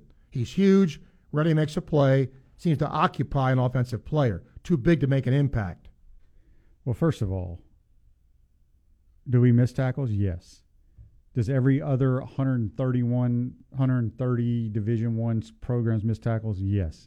It's hard to tackle people in space now. Um, Watson's great story. I think he's a liability anytime he's in the game, quite honestly. I mean, I would think, not knowing this, he's in the game in rundowns. Right. And you know, when they're going to run the ball. And if you notice, on he c- comes off the field usually mm-hmm. when it's a passing down. Well, it makes sense. Yeah. He's trying to occupy somebody in the run game. Yeah. Uh, David is next. David, hello. Hey, guys. Appreciate you taking my call. Um I had a, one question, and I don't know, and maybe it was addressed in the press conference. I just didn't haven't, didn't get a chance to hear the press conference. Did anybody ask about the uh, timeout call uh, when when they were scrambling, or should have been scrambling to get on the to kick that field goal just before the half, and why we called the timeout there? Well, I don't know if he answered it, but I've answered it, and I'll answer it again. First of all, they had okay. tw- they had twenty-four seconds, which that is plenty of time to get your field goal team out. There's not even a rush there, but. We had guys walking off the field on their side of the ball that if if if we don't call a timeout, it's going to be a penalty on the Gators. Really? Yes. Okay, wow. We had multiple right. multiple guys on their side of the ball walking off to the field. I'm just glad there was a good explanation for it. um, and and I know this is kind of a taboo subject. I'm not supposed to ask these questions, but I'm going to go ahead and ask it. Um Do you see a scenario where Anthony Richardson is struggling and and not moving the offense at all? That they bring in uh, Kitna, or is that is he just not not quite ready and he's going to stick with uh, Anthony no matter what? No, I, I think if he struggles for a long period of time, yes, you will see Kitna or Jack Miller. I think if either one of them had played a little bit, or Miller was healthy, I think you would have saw him against South Carolina, South Florida, and Kentucky. That's just my opinion. Yeah. Okay, appreciate it. Okay, thank you. Um, let me answer this one uh, quickly in a in an email. Uh, Art says, "Would you ever be interested in coaching on the U F staff? Have you ever been asked or ever applied? Your football I Q is head and shoulders above everybody else talking football." Uh, no, I've not been been uh, asked. Uh, I probably would have if Coach Spurrier was still around. Uh, but no, I, I've never recruited and wouldn't want to have anything to do with that. Uh, then he says, uh, are, are the callers here on a time limit? No. Uh, I never call because you seem to cut people off and don't come across as wanting to talk with the audience. Sometimes you even come across as rude. Well, Art, I would say this. If I didn't want to talk to you, I wouldn't read your email. Th- that's number one. And number two, when we have the volume of phone calls that we have, I want to make sure that I get as many calls for us as we can get. So if somebody starts to ramble or whatever, I'll just say, get to your point. And then, uh, so if you're a regular listener of the show, I value calls. I mean, I could do it without it. Nobody I mean, wants to sit here and hear me and you talk, Steve. Yeah. I mean, so, and anyway, uh, the four o'clock show, they make me feel like they're happy I called because maybe they, they let you talk for fifty-five minutes, and that's okay. But anyway, so there you go. All right, so I did answer, and you can feel free to call anytime. Larry, hello.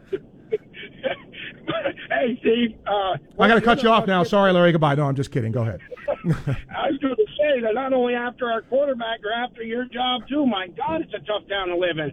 You know, you made a comment er- earlier, Steve, about, uh, and, and it just made me think of this, about how you don't have to have all this great quarterback play, all these yards, you know, week to week to still win a game. Case in point, I'm a huge Giants fan.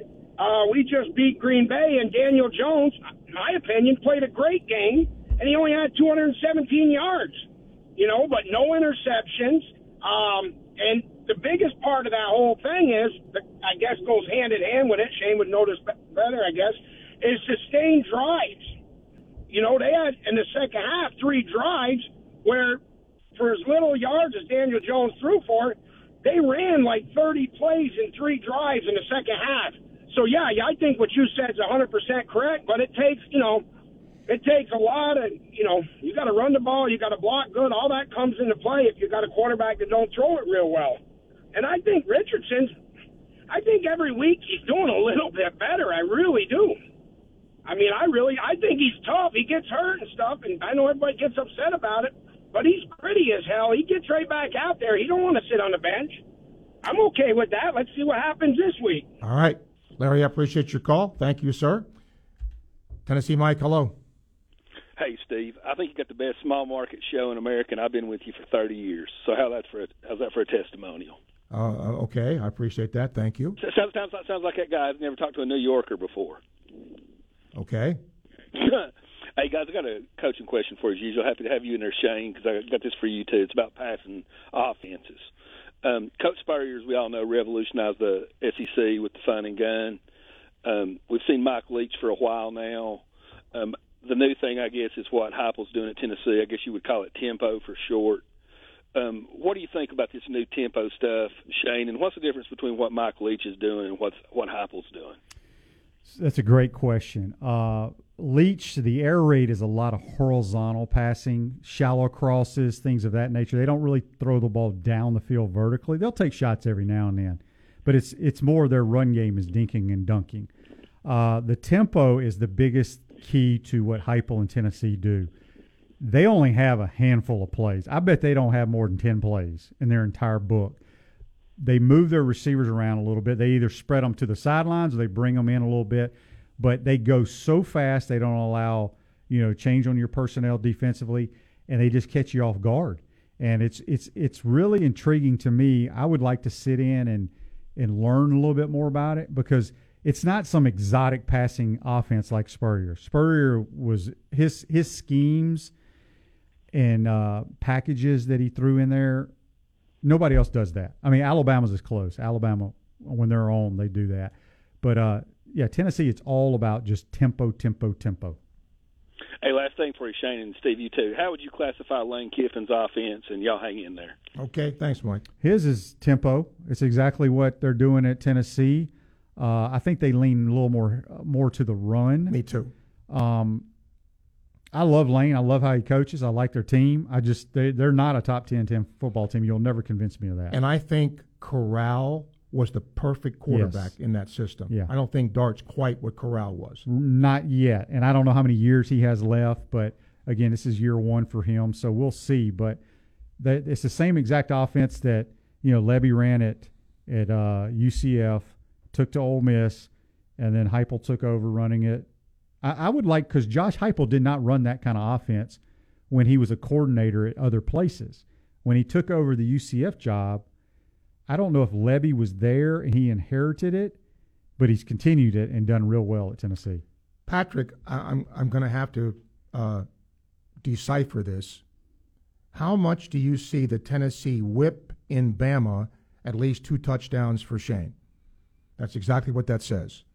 So I'm going to interpret that by saying, do you see Tennessee beating Bama by two touchdowns? No, I don't see Tennessee winning this game if Bryce Young plays. If the other kid plays quarterback, Tennessee will win.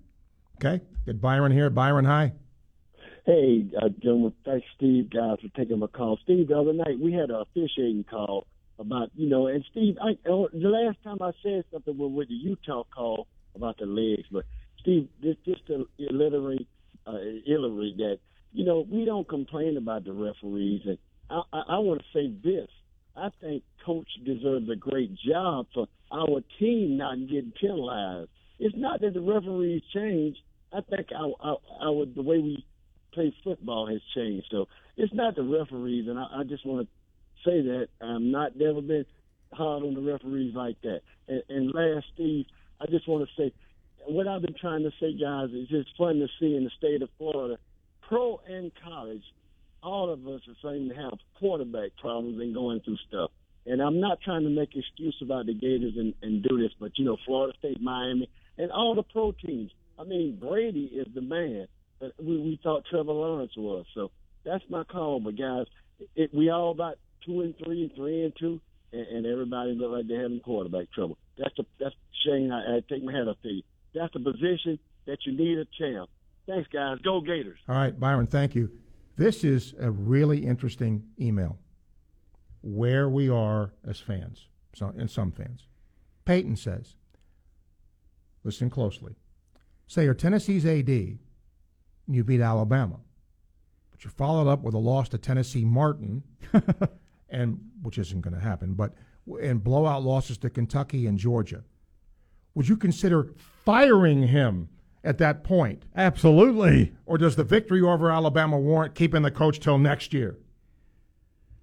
Um, first of all, I don't think they're going to beat Alabama, but that would be similar to kind of what A and M did last year, right? Yeah, but just think about that for a second. Look, here's the deal. I don't care if Tennessee loses to Alabama, loses to Georgia, loses to Kentucky, whoever else is on their schedule. Josh Heupel's a perfect fit for Tennessee, and he has re-energized the program. I saw it firsthand when we were there. Yeah, he has. I don't think anybody would dispute that. one forty-four, Time Check brought to you by Hayes Jewelry. Final segment, call us, email us, E S P N ninety-eight point one F M, eight fifty A M, W I U F. Gainesville Sports Center, here's what's trending now on E S P N ninety-eight point one F M, eight fifty A M, W R U F. Good afternoon, I'm Scarlett Cooney.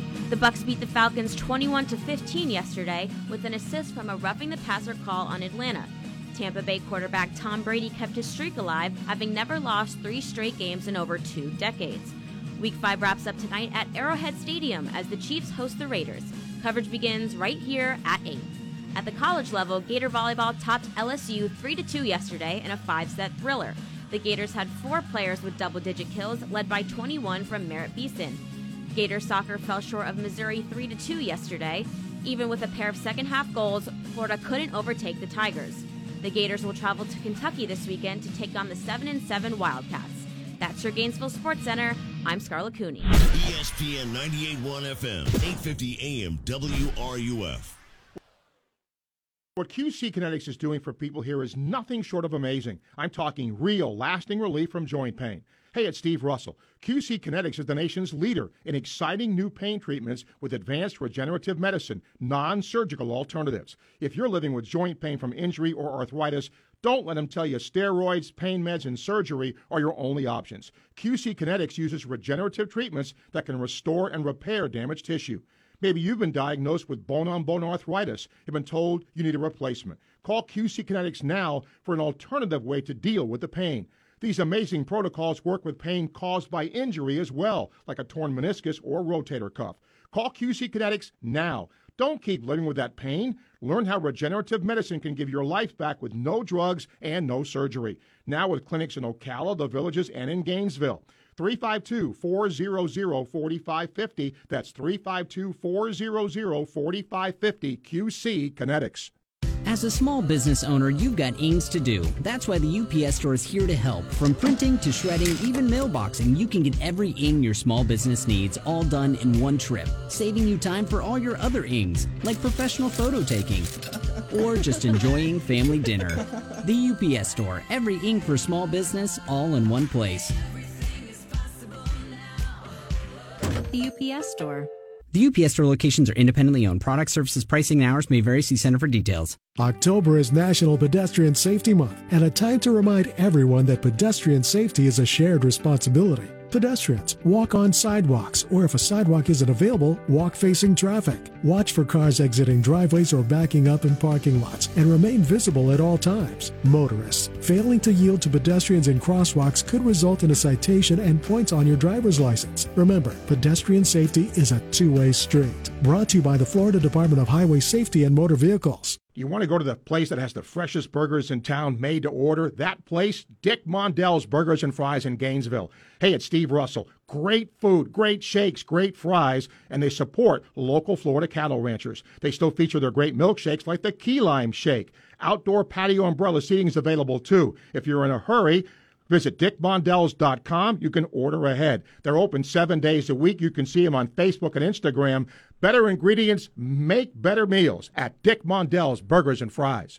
We're all on this planet together, so join Odyssey and find your one thing. As autumn temperatures get cooler, here are some simple things you can do to help out the environment. Remove any window air conditioners. Check windows and door seals for proper insulation to keep heat in and cold air out. And check your furnace, making sure it's clean, and replace the air filter with a new one to keep it running at peak efficiency all winter long. Join Odyssey, and together each of us doing one thing makes a greener tomorrow. What's your one thing? Trick or treat? Don't worry, there's no scary animals here, just cute furry friends who need your love. This weekend, join the Humane Society of North Central Florida, Puppy Hill Farm Animal Rescue, Hales Angels Pet Rescue, Alachua County Animal Resources and Care at PetSmart on Archer Road for a not-so-scary adoption event. No tricks here. Bring home your new best friend just in time for Halloween. That's this Saturday and Sunday from eleven to four at PetSmart on Archer Road. Inside the Huddle with Steve Spurrier, Shane Matthews, and Steve Russell. Tuesday morning at eleven a.m. right here on W R U F. And now, more Sports Scene with Steve Russell here on E S P N ninety-eight point one F M, eight fifty A M, W R U F, and online at W R U F dot com. Hey folks, you tried Head Beer Coach nineteen sixty-six American Lager. The new brew from the H B C is available in Vineyard Griffin Stadium, Spurrier's Gridiron Grill, Visor's Rooftop, and First Magnitude. Brewed by Gators for Gators. And don't forget, H B C will join Shane and me tomorrow morning at eleven o'clock for Inside the Huddle. Last segment here, we'll start with David. David, hello. Hey guys, um, I wanted to just uh, comment. I didn't get to call in after the game Saturday. And, but I got to listen to a lot of people calling in, and a lot of people were, you know, upset with Richardson's performance. And I just kind of wanted, I, I just tuned into the show, so if you address this, I'm sorry. But I kind of wanted to just remind Gator fans, last year you had Richardson on the bench and you were clamoring for him. And now you have Richardson, and now people were complaining about his level of play and stuff, and we understood there were to be growing pains. First year as a starter, first year in the system.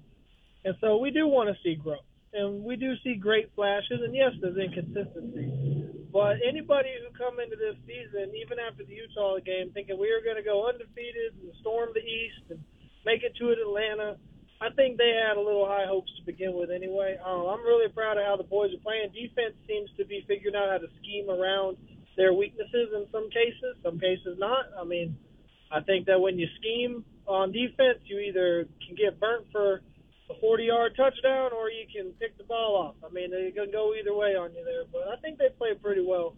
And so I kind of wanted to get your take on kind of all that drama going around, Gator fans trying to stir up about Anthony Richardson. And y'all have a wonderful day, and I'll take my answer off the air. David, thank you. Well, I mean, it's it comes with the job description of, of a quarterback. Uh, I, I think to to be a good football team, you need consistent play out of your quarterback, and um, regardless of what level it is, we haven't gotten that on a consistent basis. Will we? I don't know. Uh, time will tell. Um, who knows? But you know, I, I have no problems with the way we've coached, we've called, we schemed this year. I, I think this this staff is so in depth at research and study and stuff. They're going to do everything they can to put the kids in a position to to try to win a game. Shane has said it. I'm going to say it in a different way.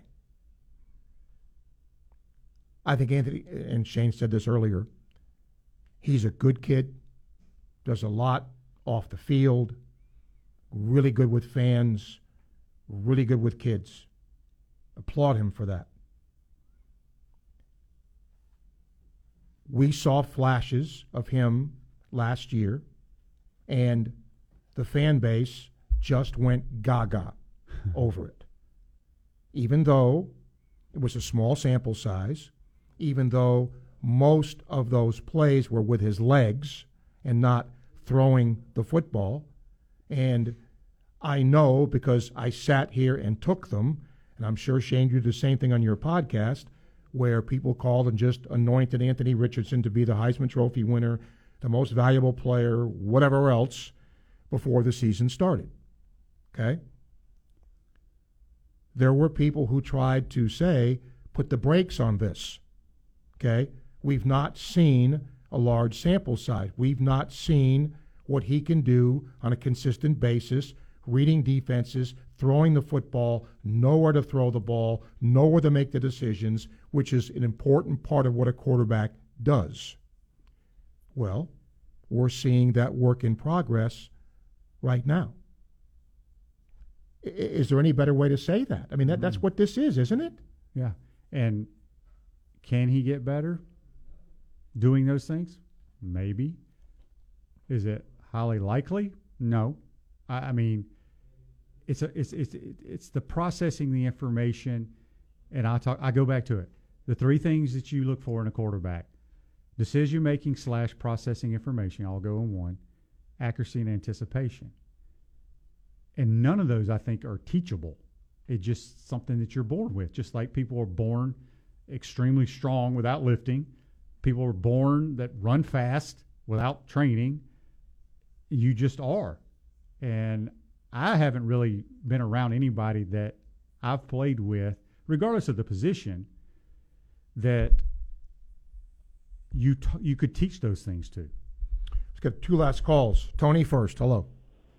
Hey, Steve. Thanks for taking my call. I got two things. One, Anthony Richardson, I think uh, – one of the problems he has, and I don't know if he'll ever be able to do it, but I've always heard that uh, you know where your guy's going, but you got to look at where the defender's going. And uh, and I think that he is mainly looking at his first person to throw to and trying to force it there. I don't know. Shane, you would probably know better than anybody. Uh, love to hear your comment on that. And then number two, and I'll get off the phone, Uh, Steve, you didn't send me flowers, no candy. Uh, I'm hurt, and um, I, I don't believe that uh, I'm worried about that. I've listened to you for as long as you've been on the air. So thanks for all you've done. Well, I appreciate that. Uh, I, I'm sorry about the flowers, though, Tony, but, but thank you. I, I appreciate it. What was his I, question again? Okay. Um, about uh, Richardson. About, Go ahead, Tony, quick. About uh, uh, he knows where his guy's going, which most quarterbacks do. Uh, but uh, uh, what you got to find out is uh, where you got to be looking at where the defender's going. And I think he's mainly got in mind where's my guy going, where, and can I force it into him uh, rather than looking at the defense. Uh, you know where your guy's going uh, or should go, uh, you got to keep an eye out for where the defender is and then look off to the second guy. And I don't think he's able to do that yet. All right, I'll let Shane answer well, that. Well, I don't know if he ever you. will be. I mean, like I said earlier, there's a lot that goes into playing quarterback, and I'm not in the rooms. I don't know what they're trying to do, what they're teaching him. I do know this. They have dumbed down the passing game as about as dumbed down as they can get it right now. Um, but processing information and decision-making, which that all entails what you just talked about, I, I'm, I've, I personally believe – that's just something that you just have. Copper Gator will end our show today. Copper Gator, hello. All right, I got a couple things, Steve. First is, man, I'm sorry about your Mets, buddy, uh, but uh, that's that's life, and they had a great season. Um, secondly, the, the real quick question I wanted to ask Shane before you guys got off the air was, is is there a way – what's more beneficial to the Gators moving forward? Is it to make Anthony Richardson successful this year and have a good season for the Gators, or for Billy Napier to get his play calls in that he's going to potentially use for future years in recruiting quarterbacks? And I'll take it off the air and go Gators. Okay, well, thank that's, you. That's a great question. Um, you know, they're, they Anthony's their quarterback this year. They're going to try to win as many games as possible. That's what a coach wants to do, because you are what your record is when people come back years ago and look at the twenty twenty-two team. Um, they're doing well in recruiting. Um, I don't know if they've got a quarterback that they really, really want yet. Now, I know they got a guy committed for next year's class, and in the following class, I think they have another dual threat guy that's in the mix. So we'll see. The portal's always there. We don't know if Anthony's going to go pro or come back. I personally think he will be going pro. Um, if you're going to be a first-round pick, there's no reason to come back. one hundred percent agree. And I, here's the thing. Shane played in the league all those years. He, he's seen it firsthand. There are coaches and organizations that see raw skill of player X, which you can't coach, you can't teach. God's given you that ability. We can teach that. We can refine that. We can make this guy into something. They become first-round draft choices. I, I was on a team that drafted – three quarterbacks in the first round, and not one of those three lasted more than four years in the league. And they tried everything possible. It may have been four teams I was on, maybe three or four. I was with the Redskins, the Bills, and the Bengals. No, not the, yeah, no, the Bengals had a good one. Uh, what was that other team? Anyway, I've seen it firsthand. It's crazy. Yep. That's our show for today. Shane back tomorrow, along with the head ball coach, eleven o'clock. For Inside the Huddle, then Sports Scene at noon, a closer dive into L S U coming to town. Thanks to Elliot for producing today. We thank you for listening, calling, and emailing. Always appreciate it when you do. You're listening to E S P N, ninety-eight point one F M, eight fifty A M, W Y U F.